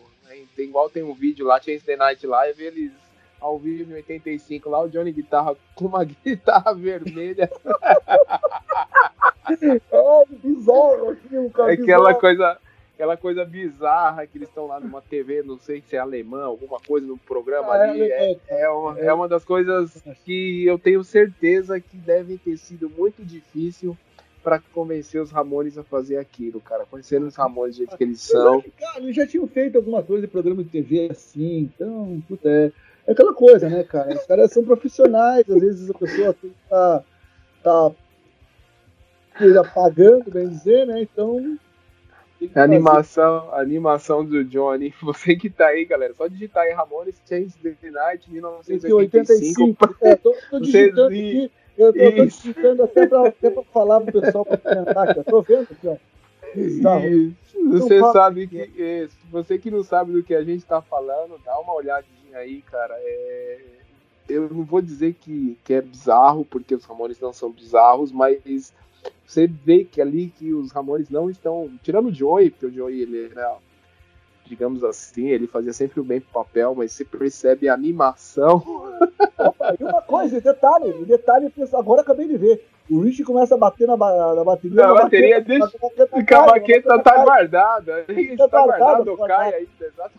Tô vendo aqui de volta isso, cara. Guitarra vermelha. Exato. Verdade, Mas eu, vamos... já, eu já vi ele tocando eu já vi ele trocando guitarra num show em São Paulo, Johnny, o Johnny. Ele tava tocando com a Normal Wright e ele tocar, estourar, estourar uma corda. Cara, isso foi uma das coisas mais foda. Estourar uma corda, o, o Hit, o Hit, o CJ olhar pra ele e rir pra caralho, assim, apontar e rir pra caralho, ele, putaço, putaço. Aí entrou o Hold trazendo a outra Wright dourada. Ele tocou uma música e retrocou. Cara, não sei se alguém já viu isso no show, foi 94, acho. São Paulo, cara. Não sei se foi dia 10 ou dia 11. Ele troca de, de, a, a, branca pela dourada. Estourou a corda. Eu vi isso, cara, absurdo. Guarda, guarda isso, guarda isso pro final. Vamos lá para a próxima faixa do álbum, a única que não foi produzida aqui pelo, pelo Ed Stencil, mas o Thomas Ederle, que é uma letra de, de do Didi Ramone Only at the Moon. Uma grande faixa aqui, cara. Refrão contagiante, ou seja, um negócio ali meio Robin Hood, vou tirar do rico para dar para os pobres. Vamos falar dessa faixa aqui, Otávio. É, essa faixa é diferente, né? Teve uma posição diferente tal, é, pelo David Stewart, e trouxe ainda o tecladista do Demon Tension, né? do Tom Petty Red Breakers, né? Deu uma atmosfera diferente na música, né? E ela foi lançada como um single. E aí veio um videoclipe dela, né? É uma coisa Isso. um pouco diferente, sabe? É, é aquela coisa, você mudou o disco, estava vindo numa, numa pegada, né, tal, né, baixou ali em chains e aí diminuiu um pouco mais. Só que é, é contagiante também, uma música bem contagiante que teve um puta de um clipe, né? Pra muitos legais, pra muitos um pouco meio, né? Cara, eu é acho o clipe eu acho o clipe dela, dela sensacional. É, ela faz bem, ela faz bem uma, uma alusão a, ou seja, porque os Ramones ali nada mais é como se fosse o, a letra ali falar sobre contrabando, né? E ou seja, é sim, é como sim. se os isso, é como se os Ramones estivessem sendo contra, contrabandeados ali, digamos. É, é. Isso, exatamente. Então você imagina. Naquelas, ca naquelas caixas ali, né? Naquelas caixas, exatamente. Não, os caras tocando parados, assim, né? O legal é que ele, o, o Didi não se mexe, né? O Didi tá. e eles é, ficam é, como se tivesse. É, é, um Didi diferente até, né? Dos antigos, assim você vê a postura Didi ali. Isso, bem a postura Didi e o, o Rich também cita nesse, nesse álbum aqui, cara, que ele odiou gravar esse clipe aí, porque eles tinham que ficar dentro da caixa ali, num calor, num calor desgraçado, num calor infernal. É, mas o, o clipe, o clipe, digamos assim, os Ramones já estavam, assim, digamos, melhor de, de, de, de, de videoclipes, ou seja, eles já trouxeram o, ator, o mesmo ator, o mesmo ator lá, que eu não sei nem quem que é. Sabe quem que é aquele ator lá que faz esses videoclipes? Ou, ou não, tá, não sei. Que, pô, do, cara, do, que vem do Psychotherapy. Que vem do Psychotherapy, o cara. O cara, o cara que aumenta a cabeça, que sai o bicho da cabeça? Não sei. Isso, que sai o bicho da sei, cabeça, cara. Aí o cara aparece aqui de novo. Se alguém souber, galera, manda aí pra gente, porque. Não sei é uma... quem é. Esse é um dos grandes mistérios aqui do. Da, do, do, do, do mundo harmoníaco, digamos assim. É, mas, mas, cara, é, mas é uma... esse clipe é bem engraçado, cara. Esse clipe é muito engraçado. É, muito é que bom, eles não cara. se mexem, bem dizer, né? Ficam sempre dentro da caixa, caixa pra lá Isso, e pra cá. Isso, eles ficam sempre dentro da caixa, de lá pra cá, como se fosse contrabando, ninguém sabe o que, que tá ali dentro, e no final até, abre até lá. No final, no final eles entregam pra velhinha. É pra velhinha pra Isso, é pra velhinha, exatamente. Aí tá cara, lá os Ramones. Cara, faz muito, tempo, cara, faz muito tempo que eu não vejo esse clipe, cara. Puta merda. Maravilhoso isso, cara. É maravilhoso, é como você falou, é, ou seja, já foi uma faixa que foi produzida pelo, pelo David Stewart, né? Que, que trabalhou lá com Aerorhythms e, e, e, começa eu, ali com os teclados diferentes. Isso. Bem isso, produção do cara do Rhythmics e, e, teclado do cara do Trompete Headbreakers.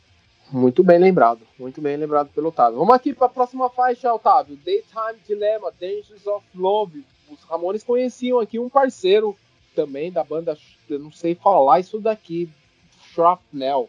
O Daniel Ray, que se tornaria. Shrapnel, acho que é. Se tornaria é. também um parceiro de letra dos Ramones a partir de aqui, né, cara? É uma grande letra do Joey, junto cara, com o Daniel Ray. For, se for pegar, cara, o Daniel Ray não só parceiro de letras, como parceiro de tudo, né? Muita gente fala, muita produção, já muito bate-papo, até com o próprio Davi Pacote, outras coisas aí, que muitas guitarras e muitos discos dos Ramones não foram nem feitos pelo Johnny, né, cara? E alguns baixos nem pelo Grid, mas sim pelo Daniel Ray, né? Exatamente. tá, então aí, aí foi essa parceria, começou aí e foi até o final da banda, né, cara? Depois ainda, posteriormente, ele, ele foi tocar com o CJ, né? Deu uma força pro, tipo, o CJ algumas turnês aí tocando guitarra ao lado do CJ Ramone, né? Então, acho que cresceu muito ali, cara. Ele ajudou muito, produziu muito, fez muita coisa foda, muita letra foda, muita produção foda do Daniel Rey. Eu conheci ele pessoalmente, por acaso, num show do Dictators, que eu fui na República Tcheca. Foi a primeira vez que eu fui pro Rebellion. E ele foi tocar, eu não assisti no Rebellion e fui assistir na República Tcheca. Fui depois com a minha esposa, com um tio meu, um amigo. E a gente foi no show do Dictators, um lugar pequeniníssimo lá tal. E por acaso o guitarrista do Dictators era o Daniel Ray. Ele tava sentado lá fora, eu fui comer uma coisa, peguei uma cerveja, passei, olhei assim, o cara tava com a camiseta do Arturo Vega. Eu falei, me dá essa camiseta. Eu falei, não, ele ficou me olhando, assim, eu falei, não, essa camiseta, me dá, não sei o que, Ele, não, ganhei do meu amigo, eu falei assim, do Arturo Vega, eu conheço o Arturo e tal, mandava carta pra ele, não sei o que, a gente ficou batendo um papo legal. Cara, gente boa pra caralho. Então eu conheci ele e tal, nesse, nesse show. Então, e um cara puta, puta gente boa assim, toca pra caralho. Toca, toca pra caramba aí depois, como a gente falou, e puta produtor, um né, também. Isso, se tornou um grande parceiro dos Ramones aqui no. no fez tudo, no... né? Bem ser como eu falei, é, muitas guitarras e muitos baixos. Gente, desculpa ser sincero, mas ele gravou em vez do Johnny do Billy, tá? e a letra, a letra fala aqui sobre uma mulher, sobre a, é, uma garota que garota pega o seu namorado. é, dela. Vale lembrar aqui, galera, que Daytime Dilemma ganhou uma versão com um grande conhecido aí da garotada, com Ed Vedder com a banda Zeker. Zik, na... é, muita gente Zicker. fala Zik, é, Zicker. Na... É. Naquele é uma banda de, de, é uma banda americana de speed rock, punk rock, né? Puta banda, muito foda essa banda. Quem puder vai atrás. Z-E-K-E. Zik. Outras pessoas falam Zek, mas é Zik. Exato. E essa versão está naquele tributo, Where a Family, tributo aos Ramones. Vamos para a próxima faixa do álbum Planet Earth é, 1988. Uma letra profética aqui, digamos, do Didi. Porque tudo que ele fala nessa letra aqui continua. tá valendo continua esse, mais, ano, esse ano. É, ela vai só se renovando, né? Digamos, sim, né, sim. cara? É, Ou seja, né, fala, a parte da letra diz, né? A solução para a paz não está clara, a ameaça terrorista é um medo moderno, morte, destruição, bombas em abundância. Os ricos estão rindo dos pobres. É, as nossas é. prisões estão cheias ao máximo, discriminações contra negros. Cara, o que, que, é isso, cara? Realmente muito atual, né? Como se fosse lançado hoje, muito real, muito forte, é perfeita a música. Muito, muito boa, cara. É um ritmo diferente, né? Que tem também um, um ritmo diferente, uma guitarra uma guitarra diferente ali, que muito provável não foi o Johnny que fez no estúdio, né? Deve Cara, ter sido o Walter Lurie. Pode, pode, provar, pode ser, pode até ser. Tem isso também, né? Pelo menos colocamos, teve guitarra, foi o Walter Lurie ali, né? É, exatamente, até pelo modo de Johnny de gravar, é, uhum. é, é, bem provável que ele não tenha gravado, mas é uma faixa muito forte e uhum. forte, tem, traz temas políticos ali que que é outras coisas que os Ramones também trouxeram para esse álbum, né? Ou seja, esse, Ramones... esse, álbum totalmente, se você pegar, é quase todo. Se você vê as letras do, do Dib, são todas políticas, tá? Só o que muda ali, que se eu falei de Tia Zinari, tem uma música mais alegre, que não tem muito isso e tal, e uma ou outra ali do, do Joey, tá? Mas o resto é muito político. O álbum é extremamente, extremamente político. É, Vai ver também da situação, situação também que os Estados Unidos se encontrava, né, cara, 84 e tal ali. Então, bate de frente o disco ali, com essas críticas. Né? Vamos aqui, próxima faixa do álbum, a primeira música com letra do Rich Ramone, Humankind. Eu também adoro essa faixa, cara. Eu acho que o Rich teve um, fez um grande trabalho. É, maravilhoso, né? Para ser a primeira música do cara, porra, entrou já com uma luva, né? É, barba, cabelo e bigode, né? O cara entrou na bateria, fez, fez, letra e ainda fez back vocal, né? Porra. E essa letra também é outra crítica à sociedade, cara. Como as pessoas vivem sem se misturar, sem se ajudar, que olham somente para si, que estão ali vivendo uma sociedade, mas não tem uma posição de futuro para uma vida conjunta, né? É, a letra mais ou menos, eu, no meu ver, é sobre isso, né? Hum, vivendo, mas não se dando bem. É, é uma crítica à sociedade, dizer. O, essa faixa aqui, o mais legal é que ela tem na, na versões demo, né? O próprio o próprio Rich, né, fazendo Rich cantando. O, próximo o próprio Rich fazendo os vocais dela, né? Ou uhum. seja, sim, sim, sim. Provavelmente, né, aquela coisa, ele não sei se ele gravou com quem, se pegou, Johnny, vem aqui em casa, tal, né? vamos gravar e vamos levar pro ensaio. Coisa como a gente faz hoje, porra. Eu às vezes faço. Tudo bem que eu sou vocal da banda, né? Na minha, mas é o que a gente normal, o outro faz e tal. O batera da minha banda faz, faz letras também agora na batera novo. Outro também fazia, mas isso faz mais até porque ele toca violão. Mas, porra, é uma coisa que você grava em casa, até com o violão você sabe tocar tal, mesmo sendo batera o cara, ele grava um vocal, ó, acho que fica legal você cantar assim, ó, tá? Me leva pro, pro coisa, pro, pro, pro ensaio. Daí lá a gente arruma a música tal e grava. Então provavelmente ele fez isso também. Pegou com alguém, ou por ele próprio, que ele é puta do músico, e gravou e levou pros caras ouvirem. Mas essa gravação, como você falou, tem uma demo disso lançada, né? Que seria aquela coisa que nós voltamos na velha, o papo quando estava falando de bootleg, né? Não deixa de é. ser. Mas é uma coisa bem interessante isso. E essa, e essa versão com ele cantando é muito legal também. É muito vale boa. Vale a pena ir atrás é muito boa e, e, essas músicas dele depois ele foi relançar nos álbuns solos dele que também ganharam uma versão um pouco mais pesada uhum. é porque o Rich ele, ele sempre foi mais pesado mais voltado pro metal digamos assim mas Sim. ficou muito muito muito muito sensacional vamos entrar aqui primeira...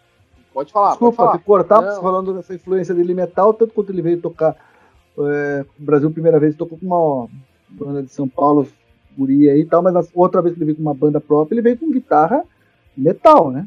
Então tem uma puta influência nisso também dele, né? Pô. Exatamente, grande Tommy Bola. Sim, Tommy Bola. Vamos lá para a próxima faixa, Endless Vacation, mais uma parceria de, de Johnny Ramone. Demonstrava aí que as bandas de hardcore realmente não sabiam nada sobre os Ramones. cara, é muito rápido essa faixa, cara. cara essa, essa, cara, e outra coisa, agora colocando o que nós falamos, muitas bandas de metal eu já vi tocando cover dentro das vacation. Por causa disso. Cara, o Ramones influencia desde punk, headbangers, metaleiros, tudo. E, cara, uma, essa letra é uma letra muito forte, muito agressiva, cara. É aquela coisa que até a própria música fala: o coração é o lugar onde Demônios congregam. cara, tem uma puta uma batida forte, né? Ela é rápida, puta, uma, pra mim, um excelente hardcore HC, né? HC porrada, não é essas, essas coisas melódicas e tal. É a raiz do hardcore, né? Que hoje quando você fala hardcore, então você fala, ah, hardcore é tal banda assim, não vou citar nome, né? Mas tal. Tem hardcore melódico e hardcore porrada, que são as essências do começo, como eu falei. Pra mim, a primeira banda que começou a fazer hardcore é o Dead Kennedy, daí veio as outras. Mas aí o Ramones até tá muito mais rápido que o Dead Kennedy, cara. Tá muito diferente até das outras bandas de hardcore e tal. Eles sabiam o que faziam e estavam certos no que fazer, né? Precisão tal. Então é uma puta uma música diferente do disco e, e deu um grande impacto, acho, uma, uma mudança ali na, na própria banda, né? Vamos aqui, última faixa do álbum, No Go. Agora sim, uma faixa aqui escrita pelo, pelo Joey Ramone, ou seja, uma faixa um pouquinho mais pop, né? O Joey Ramone estava voltado muito mais pro, pro pop aqui, cara, nesse, nesse álbum, digamos assim. Ou seja, as duas faixas mais pop ali são as faixas justamente do Joey, né? Sim, sim, bem isso. O Joey, o sempre foi o romântico da banda, não tem negar, né? Não tem como negar isso. Apesar que as letras, o Didi também fazia muitas letras românticas, né? Tal, não sei o quê, mas o Joe era pior, nesse sentido, né? Cara, eu acho essa letra um pouco meio viagem, assim, não consigo entender ela direito e tal. Mas para mim, eu acho que seria até a primeira parte de uma coisa que eu vou cantar agora para vocês. Que vocês vão lembrar que só veio depois de quase 20 anos. Agora ela te sei, but I can remember now.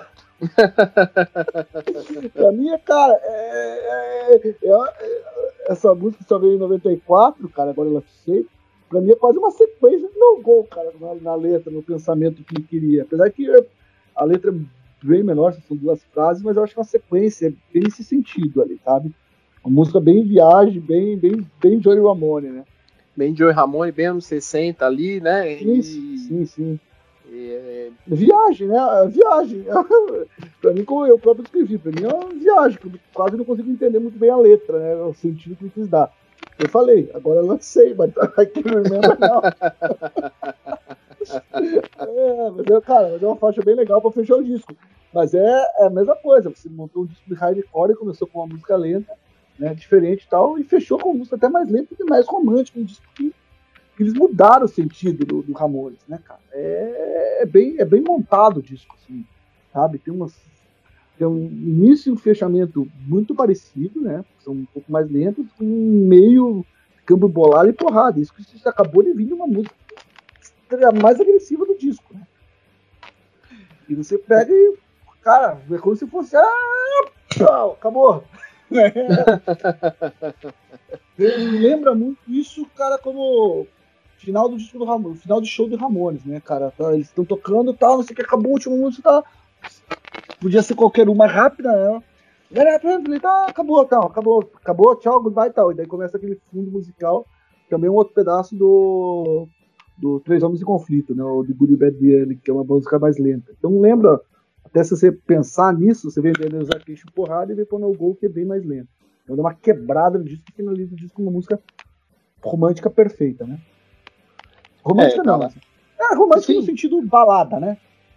Bem, finalizando aqui o álbum To Talk To Die, o, ele parece ser uma declaração de missão ali, cara, e uma mensagem dos Ramones para todas as bandas que surgiram em seu rastro, ou seja, surgiu um monte de bandas ali por, por influência dos Ramones e, e o To Talk To Die, eu acho que serviu ali como um recado para elas, ó, galera, beleza, a gente inventou essa porra. A gente inventou, a gente inventou e a gente, acrescentou, não, a gente acrescentou um novo sentido, né? A gente não sabe tocar só aquilo, né? Exato. Não sabe tocar aí... só aquilo no passado a gente tocava. Agora a gente sabe, a gente sabe fazer outras coisas, tá? tá mostrou, mostrou, assim, sabe? A e a partir vem... daí, se você notar, todos os discos tem, tem alguma música porrada, alguma coisa diferente, cara. Sabe? Eu acho que esse disco um pouco que revolucionou. Pode pegar os discos sequências, você sempre tem uma música porrada, sempre tem uma música com tendência hardcore ali. Entendeu? Pegue todos e veja como ele influenciou bastante isso, essa mudança na banda. Coisa que você não tinha antes. Ó, pode pegar. Você pega ali, depois, Animal Boy, tem música porrada. Pega é, Half Face Sun, tem música porrada. Pega Brain Drain, tem música porrada. e assim por diante. Todas, todas, todas. Bem lembrado, bem lembrado, Otávio. E, depois o, o, álbum foi relançado aqui em 2002 com as faixas bônus. A gente já falou de, de algumas aqui, mas uhum. acho que vale destacar Smash, que é outra letra do, do, do, Reed, cara, que eu não sei como que essa faixa não saiu no álbum, cara. Cara, essa é, faixa é quase, não tá no é, álbum, quase, velho. É quase a mesma coisa que falar depois, né? Já se adiantando, falar de Quem Say Tem Nice, né, cara? É foda. Essa música foi single, né? Ela foi lá do B do. do, do single do, do single inglês de, de Change the Night, né? Smash You. Então, cara, é, é. Não tem o que falar, essa música é foda. Quer escutar a essência dessa música aí? Tem, o, tem um. Tem uma coletânea do Ramones, esqueci o nome, que ela veio com um CD bônus com Isso, seis, sete músicas boa. ao vivo de 85. Exato, alguns cara. alguns Cara, ela ao vivo, você fala, meu Deus do céu, porque essa porra não tá no disco, cara, é maravilhosa. E ao vivo fica melhor ainda. Né? É, exatamente, cara. Eu não gosto do, do, do Rich agora cantando aqueles final Smash, o Smash demais, daí fica um pouco meio estranho, né? Não gostei muito de cantando o show, ia ser mais seco, mas é legal, cara, porque eu acho essa música muito fantástica e acho que devia também, sabe? Não, talvez não tiraria nenhuma para encaixar ela, mas colocaria 14 músicas fácil nesse disco. E essa seria uma música que era bem diferente, bem legal, música alegre, música para frente. Talvez talvez os caras não queriam isso, só deixaram um Change the Night ali e tal, né, por ser uma coisa mais alegre e tal, porque foi a música do Joe e tal, o Joe não foi muita coisa, foi parceria com o Dig, então vamos deixar uma alegre. Mas seria duas músicas alegres no disco, né? E não sei se era isso que eles queriam fazer, então não sei porque ela ficou para single, mas é uma pena. É só falando aqui, galera, o, o álbum que o Otávio citou é Load Fast Ramones There to Get Hits e, e, dentro do CD lá tem uma partinha lá, Smash Live 1985. E aí tem lá do Remember Rock and Roll Radio, Psycho. Do Remember Rock and Roll, Psycho Therapist, Headbang to Talk to Die. E logo na sequência tem Smash e Rolling at the Moon the ao Moon. vivo. Caralho, isso. Caralho, cara. É, é fim de mundo, cara. Isso. Fim de mundo. Esse, e tem um, esse... tem, e tem um, tem um bootleg do Ramones, em vinil saiu, é, é, legal, esse bootleg é diferente, cara, porque ele É o London 95, é o London 85, não, não é esse? Return to London 85.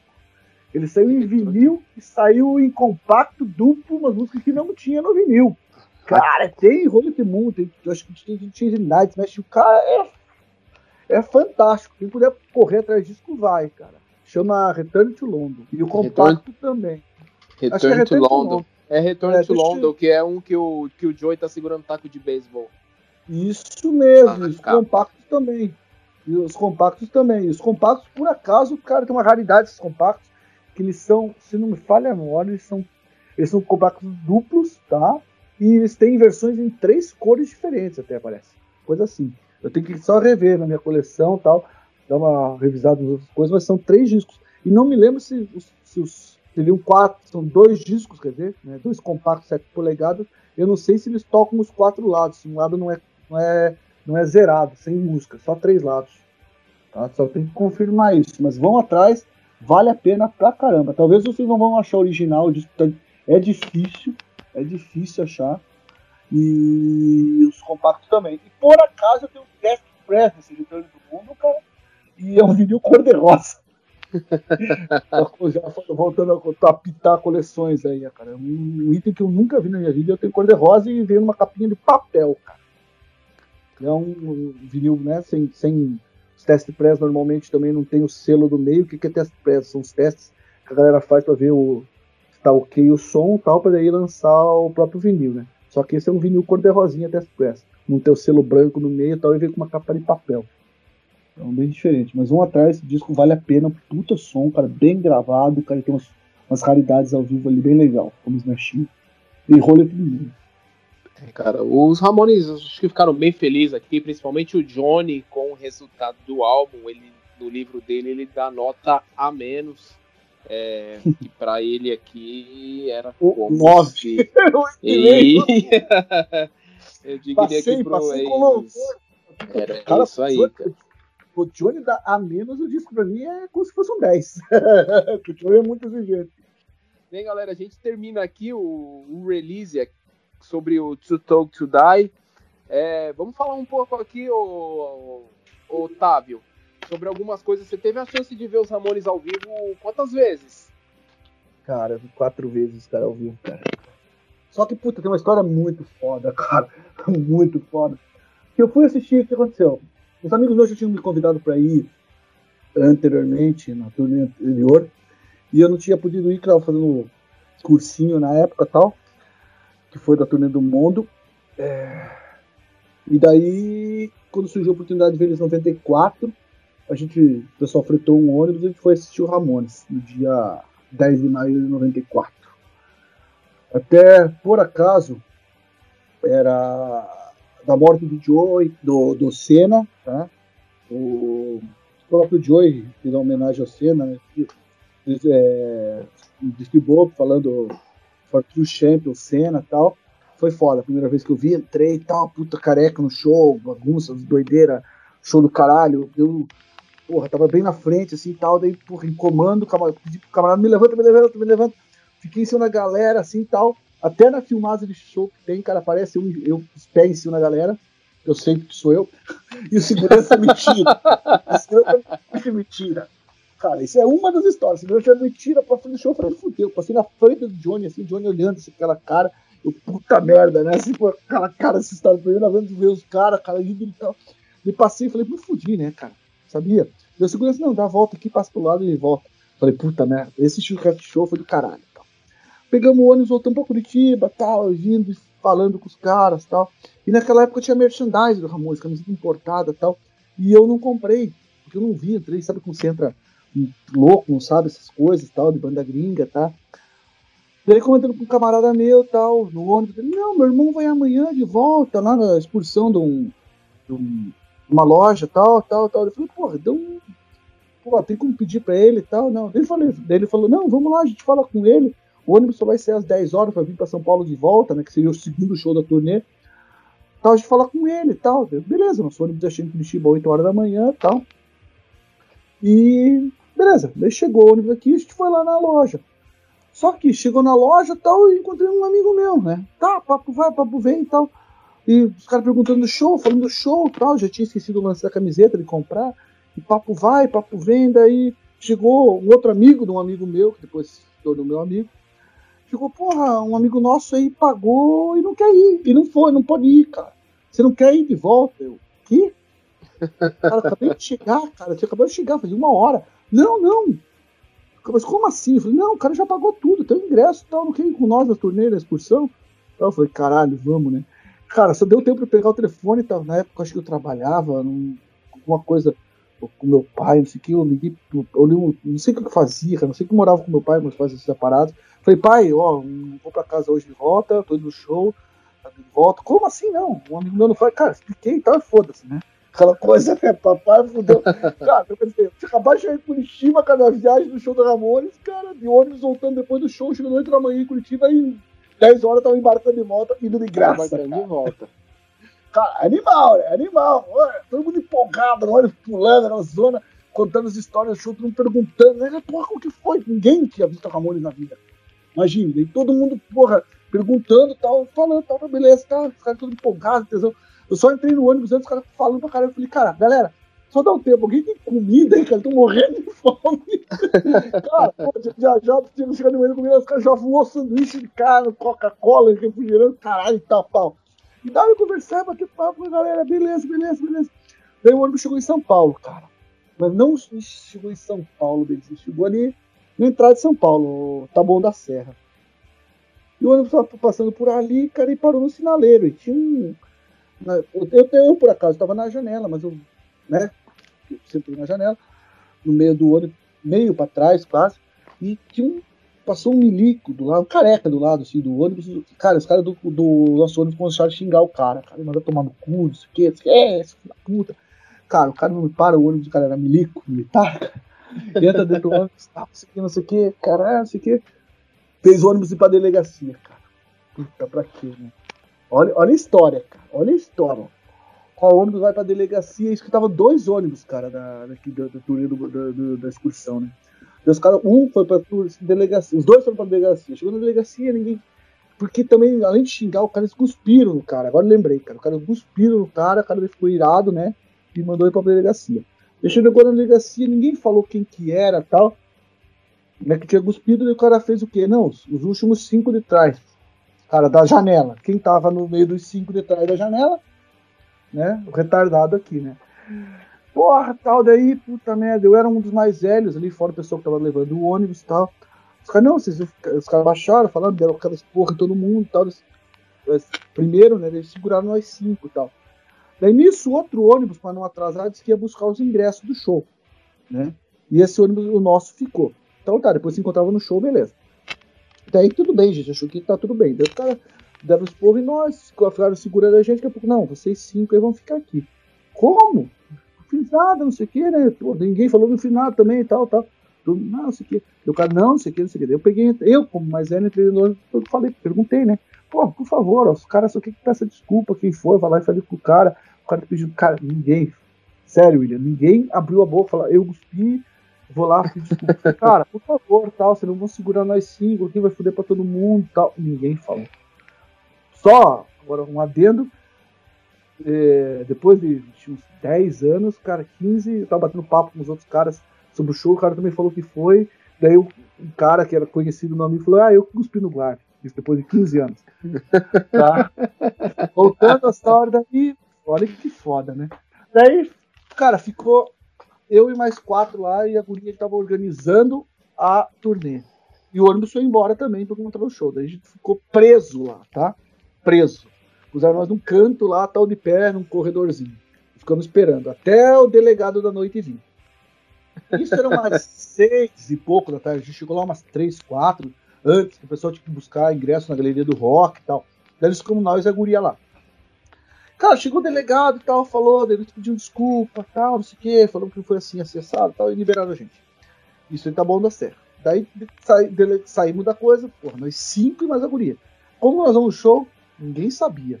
Daí eu falei, ó, cara, eu só lembro, falei assim, eu falei, desculpa, eu só adendo, eu sou engenheiro, então na época, não, não tava fazendo engenharia, tava. Então eu tenho um pouco de noção de direção. Daí eu subi, cara, eu falei, ó, o ônibus passou em cima aqui, tem uma marginal, uma marginal numa uma rua, uma rodovia que eu acho que pega ônibus. Daí tava, conseguiram eu, né, eu mais quatro e a guria, subimos, falei, ah, vamos pegar o ônibus, vamos pro centro, no centro gente pega um táxi e se vira, né, vamos para pro Olímpia, né. Tal, daí entramos no ônibus, tal, pegamos, ah, esse ônibus vai pro centro? Vai, vou pro centro, beleza, então, pau. Porra, beleza, né? Estamos indo, seis e meia, seis e pouco, vamos embora. Isso meio rush, começando o rush em São Paulo, então você sabe como que é, né? E pau, daí o ônibus, pau, daqui a pouco entra um japonês no ônibus, o cara vê nós com camiseta, Ramones, que o cara bate papo, ah, vocês estão no show, estão, então, e ele, ah, não, não vamos, tal, não vamos no show, não posso ir, mas acho que vou outro dia, não lembro o que ele falou. Então, batendo papo, eu batendo papo com o cara, daí eu falei pro cara, eu, o ônibus vai pro centro e tal. Ele vai, vai. Eu falei, nós temos que ir no show, depois pegar um outro ônibus ou um, ou um, um táxi pro show. Ele falou, não, lá no centro eu indico pra você, eu vou até lá. Daí ficou batendo papo comigo, daí falando de cena tal, que você não tinha morrido, que era dia 11, ela tinha morrido. É, dia primeiro? Era ah, recente. Primeiro, mas até, é, mas daí tinha vindo pro Brasil inteiro, daí o ônibus passando e o cara falou, ó, oh, o enterro do Senna passou. O, o enterro, desculpa, o. O caixão. A, a do Senna passou por aqui e tal, não sei o que. Tava batendo papo pro cara, bem alegre, bem feliz, na boa, né? sem, sem, sem se preocupar com porra nenhuma, né?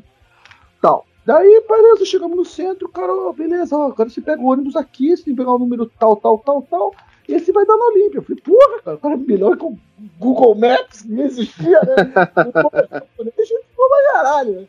Tô feliz pra cacete. Daí eu peguei, deu uma rua, assim, chegamos no ponto do ônibus. Daí, tá, normal de perguntar, né, gente, curioso. Aqui que passa o ônibus tal, tal, tal, tal. Daí a mulher, não, não é aqui é, é na, na, outra esquina. Pô, o japonês quase acertou, né? Os Google Maps eles davam umas erradinhas no japonês também.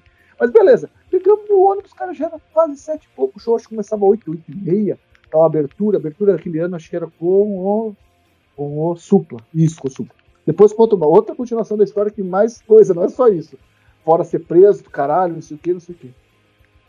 Daí pegamos a porra do, do ônibus, né? Andou duas quadras meio engarrafadas. Assim. Falei, puta que pariu, eu vou chegar tarde, eu vou perder alguma coisa, né?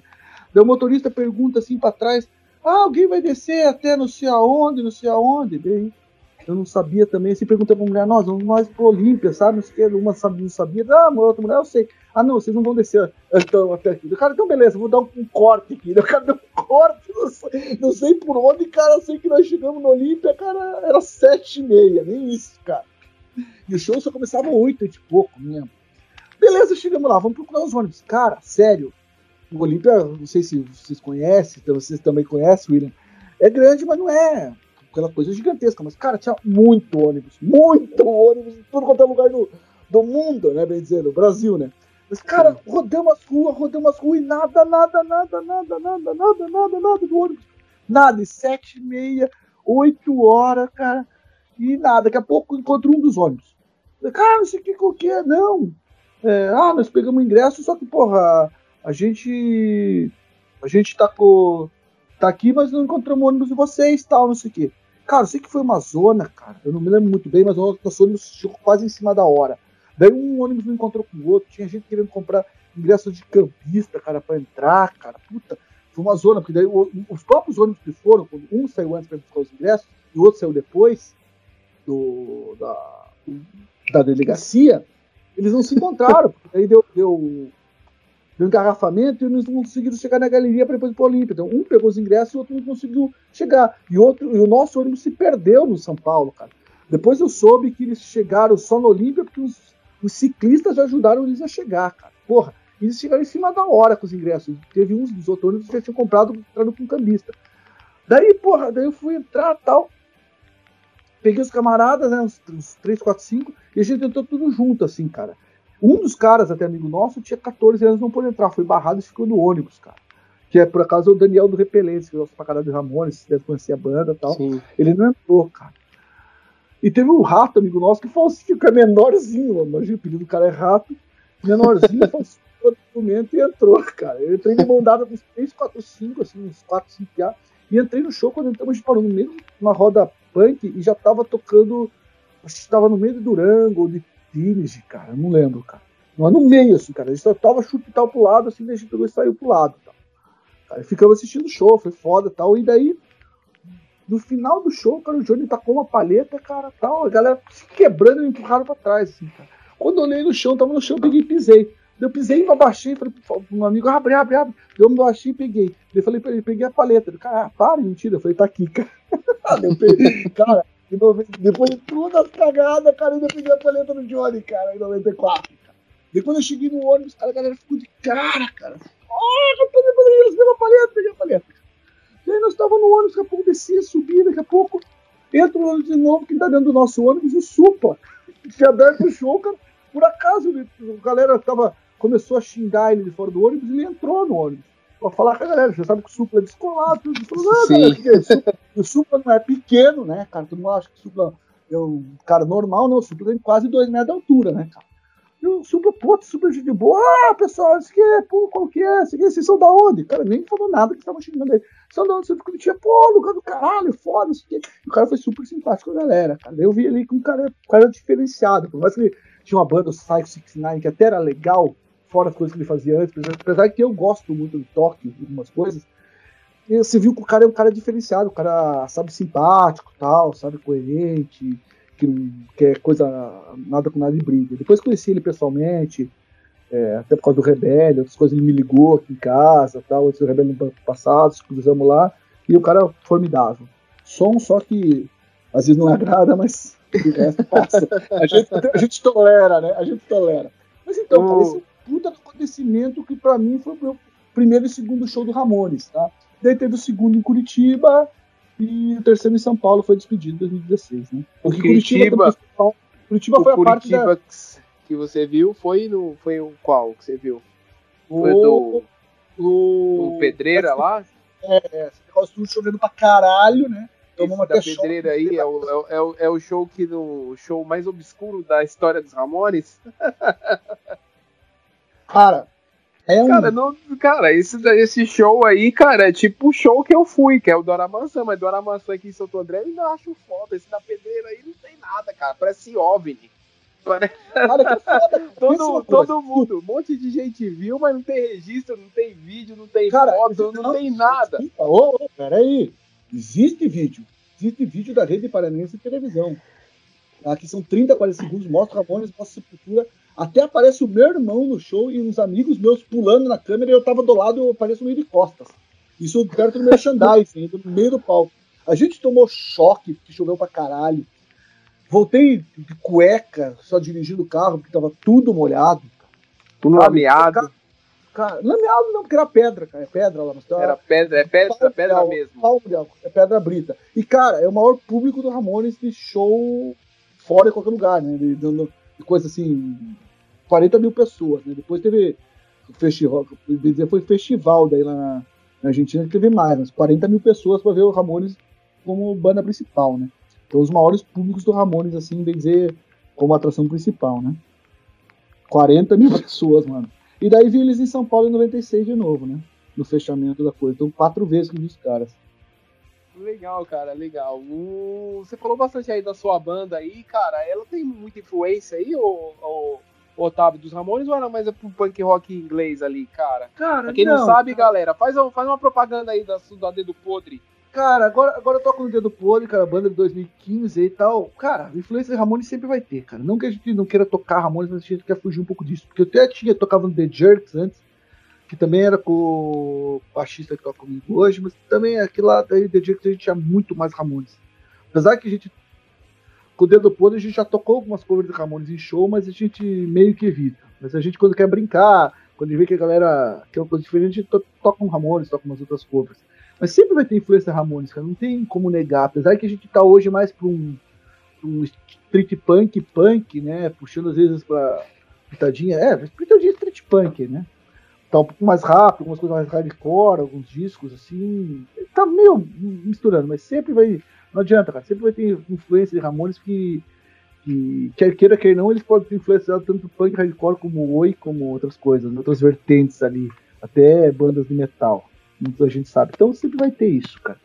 E a banda do, nossa de 2015, o Dedo Podre, a gente tá com dois álbuns normais, acabamos de lançar um ao vivo, até gravado na Inglaterra, já fizemos duas turnês. Esse ano a gente ia fazer a terceira turnê na Inglaterra, também tocando no Rebellion, só por causa desse do Corona e foi mandado todas as porcaria para ano que vem. Até hoje, ah, hoje a gente já tá em agosto. Cara, hoje a gente estaria. Hoje é, hoje é quinta-feira? É. Hoje é cara, é hoje. Quinta. Cara, quinta-feira a gente estaria tocando hoje em.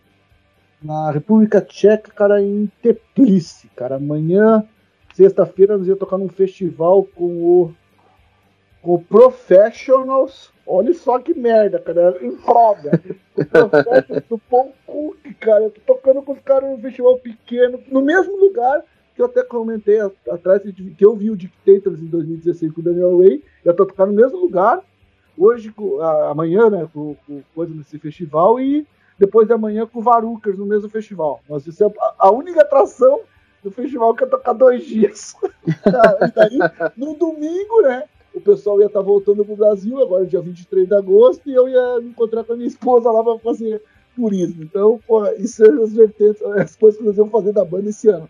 Mas só estamos tentando mudar tudo para o ano que vem. O Rebelde a gente já está confirmado e estamos tentando confirmar outras datas. Aí depois de tudo dependendo dessa porcaria aí como melhor tudo, está tudo, tudo que, ou seja, é, tudo que está confirmado isso, realmente não está confirmado. Está confirmado, é. Apesar que na República Tcheca, semana passada, teve um, rolou um festival que era para rolar com muitas bandas, atrações internacionais, mas durante, por causa do corona as bandas internacionais não foram.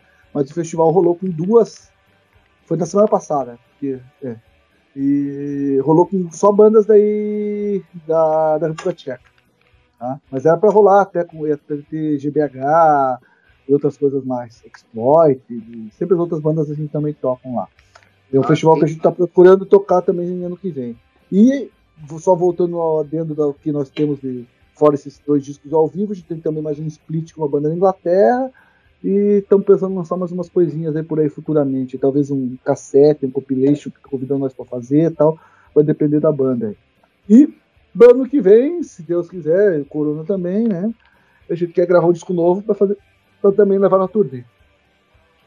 Quem quiser conhecer um pouco mais aqui sobre o trabalho da Dedo Podre, é só digitar no facebook.com barra Dedo Podre CWB de bola, que é de Curitiba, certo, Otávio? Certo, procura no Instagram, que eu não uso, que deve ter lá também, mas.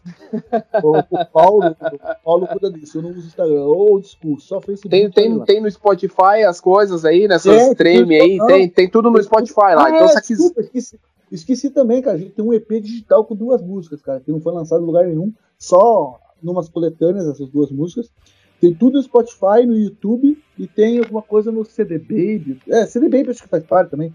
Mas tem outra coisa que não lembro qual que é, o de graça lá, que eu preciso pagar, que não é Spotify. Tem um ao vivo também. Tá? Então procure isso, deixa eu achar fácil. Ou se não, porra, quer ajudar a banda, manda mensagem para nós, ajuda comprando CD, camiseta, vinil, nós temos o primeiro disco, o split de vinil, e temos até óculos escuro, cara. A gente fez óculos de sol, né? é, então, aí, é, é, é, 400, é, o, é, é, o Mark Ramone fazendo escola. Sim, porra, claro. Cara, é o que eu falo, cara cortando tudo isso, isso tudo, cara, as bandas sobrevivem disso, cara. Tudo bem, ah, cachê. Cara, cachê não paga nada. Ah, vocês vão tocar na Europa. Cara, a gente tem tirado do bolso, trabalha um ano inteiro com essa merda. E agora a porra da Libra tá 8 reais, cara. O Zé Paulo me falou hoje 7,80, Otávio. Tamo fudido, cara. Caro pra caralho. Ah, mas vocês ganham cachê. Cara, o cachê não dá pra pagar mal e porcamente o hotel, cara. Daí você coloca mais comida, mais transporte, tem a passagem de volta. Às vezes, raramente, talvez esse ano a gente conseguisse ficar no zero a zero de coisas lá dentro, mas as passagens têm que sair do bolso. Então, quer dizer, merchandising para todas as bandas brasileiras aqui, cara, que tocam aqui no Brasil ou lá fora, são importantes.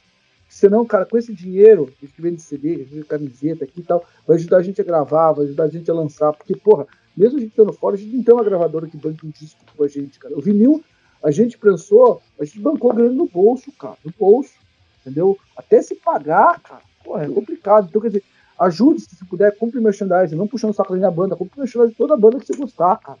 Compre disco, compre CD, compre o que você gostar. Mas compre e ajude a banda, porque assim, é muito importante, cara. Isso vai deixar é. a banda sobreviver, cara. Às vezes pagar gasolina pra ir tocar. Ah, vamos para a parte final aqui do, do episódio do podcast. Faço uma pergunta sempre aqui, Otávio. Qual que é o seu álbum dos Ramones preferido, cara? cara, sabia? Porra, desculpa, deixa eu te xingar, tomar no cu, cara. Cara, essa pergunta é uma coisa que. Não tem cara, é resposta é, para é, você, mano? Cara, já gostei de muitos, cara. Se eu for falar, é. é, é sabe, é, não sei real Posso falar que sim, que foi o Rocket Russo que foi o primeiro, que eu acho foda, porque que foi o primeiro que eu escutei.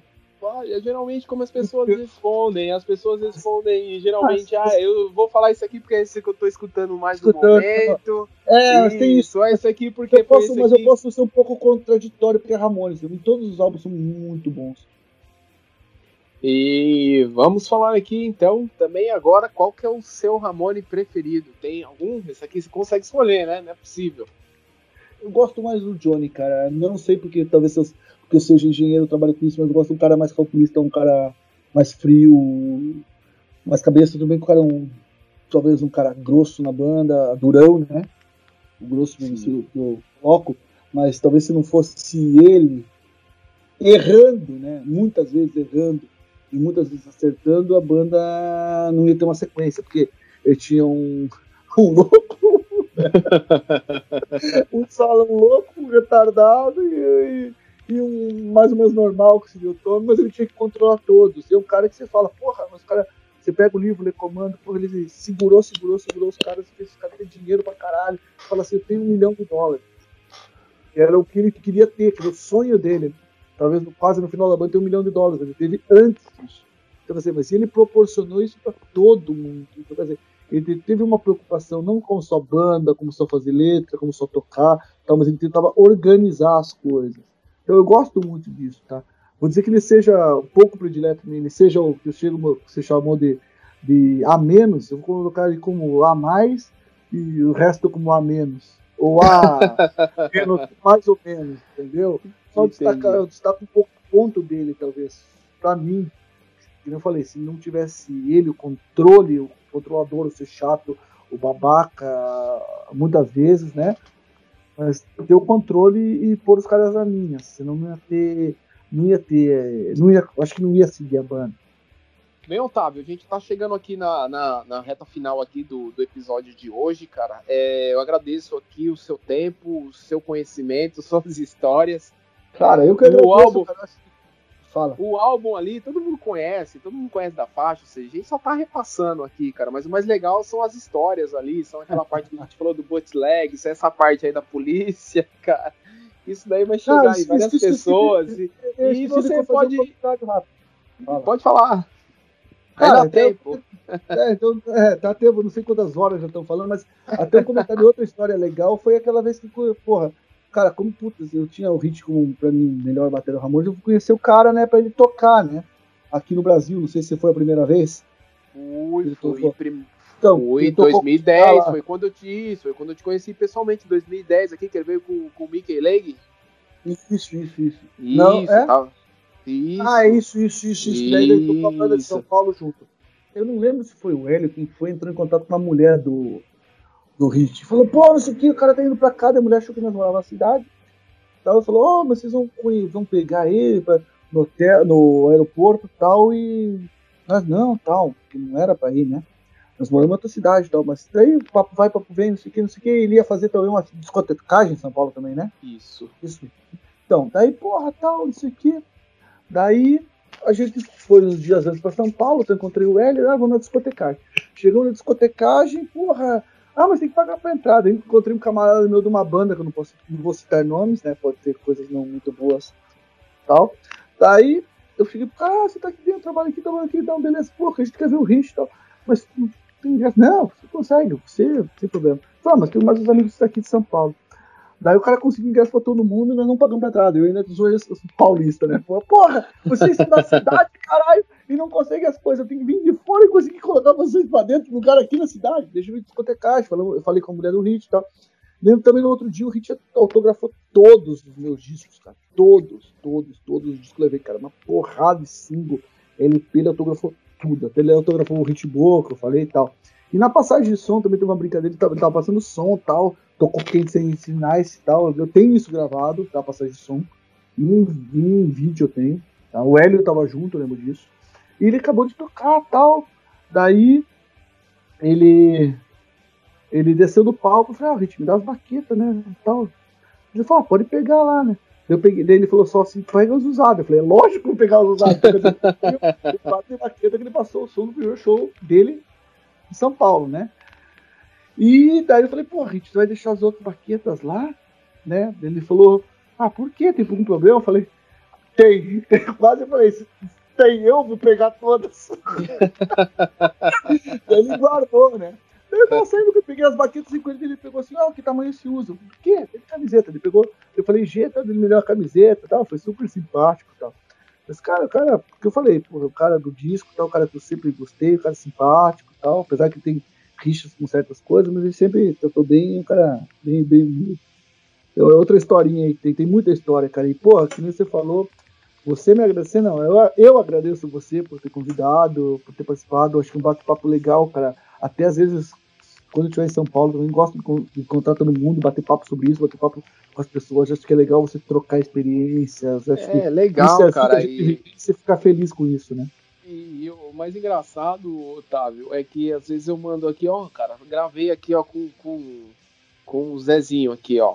Aí eu mando lá é. e o cara fala, caralho, velho, duas horas, mano. Como é que você, Como é que Como você que consegue falar duas horas? Cara, a gente tá Entendeu? tá falando muito mais, porque a gente começou a ficar. A gente tá aqui do. Isso, a gente é, tá aqui a duas. 10, 20 Não, 8, é que é aqui, aqui fica gravado o tempo de gravação. A gente tem duas horas e 2 horas e 42 minutos. obviamente, é, obviamente, o do Emerson deu 3 horas. Obviamente, eu tenho que tirar. Eu tenho que sim, cortar lá um monte de coisa, sim, porque sim. senão a pessoa desiste de ouvir o, o podcast. Ah, mas, cara, o, é, mas é, e, e, e se a gente não for. Se, Isso, se a gente não forçar aqui e desligar, a gente vai até, vai até meia-noite eu, mesmo. Eu não, tinha lembrado, eu não tinha lembrado dessa história do Hit, que autografou meus discos, pegou baqueta, que, da mulher dele, que eu fiquei batendo papo. Até meu amigo falou: Porra, você em vez de ver o, o Hit discotecar, você foi tomar champanhe com a mulher do Hit no sofá. Aí, ó, é, era, era a Tiffany, né? Nessa época, Tiffany. né? Eu falei, Tiffany Otávio. Ela tava assim atrás, discotecando. Eu chamei ela, o quê? Eu falei, Tiffany Otávio.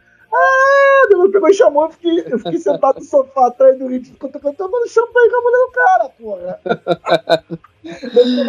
Chegou que tava junto, aqui do Curitiba que foi junto, foi com a minha mulher, falou, porra, eu tô tomando champanhe com a mulher do Hit. É, exatamente, cara. Esse, esse show do. Eu falei, é pra quem pode, né? Esse show do Hit aqui, cara, como ele não vinha desde 87, ou seja, ele veio em 87, muita gente nunca tinha vindo. Então foi uma oportunidade de, de muita gente, de muito lugar. Eu, eu acho que foi o maior encontro de, de ramoneiros, de ramoneiros do Brasil, cara. Porque tava, e gosta mesmo. Isso ali, tava, tava lá. show do Ramones, né? Tal, tava, mas, tava, tem, tem, uma, tem uma foto épica aqui que tá eu, tá você, tá o Hélio, tá o Gota, tá o Bruno. Todo mundo. Tem, não, tem, tem, o, tem, tem o Orlando tá abaixando as calças da rua. Tá o Orlando, exato. Tá o B2. Sim. É, o B2 tá? Tá o B2. Tá o B2. Tá o Zé Paulo. E, e, tem, e tem mais algumas pessoas. O não tá o Pado. Não tá o Pádula porque ele foi o fotógrafo. O Rouba, ele, tá? O Rouba, o Rouba, não saiu nessa foto. Ah, é, o Rouba, o Rouba não... pediu eu lembro, eu não conheci o Rob ainda, ele lembra que eu, eu, eu peguei os discos dele para passar pro Rich autografar nas escadas, quando ele tava autografando. Eu peguei o disco de um monte de gente pra ficar autografando. Esse, esse, esse show aí eu tive muita sorte que o, o cara que produziu lá, que, que trouxe ele lá, que foi a Web Rockers na época, uhum. o, o, a, o, o, dono da Web Rockers lá era o Márcio e, e, e, a esposa dele era um, um amigo meu de trabalho, então eu consegui entrar no camarim lá, tirar foto tranquilo com. É, eu entrei também lá depois. É. Com eu, eu, tinha, eu, eu, era, eu era VIPs, eu era VIPs. eu dei muita sorte. Só lembrando aqui, ele tocou justamente ali, ele discotecou ali na, no Clube Vegas. Não, Isso, ali, no, ali exatamente é, no Clube nós Vegas. Nós estávamos no hotel ali, porra. Nós estávamos no motel ali. Era um especial Ramones ali da festa Rockfellas. É, você não ficou tomando cerveja com nós no coisa no do dia?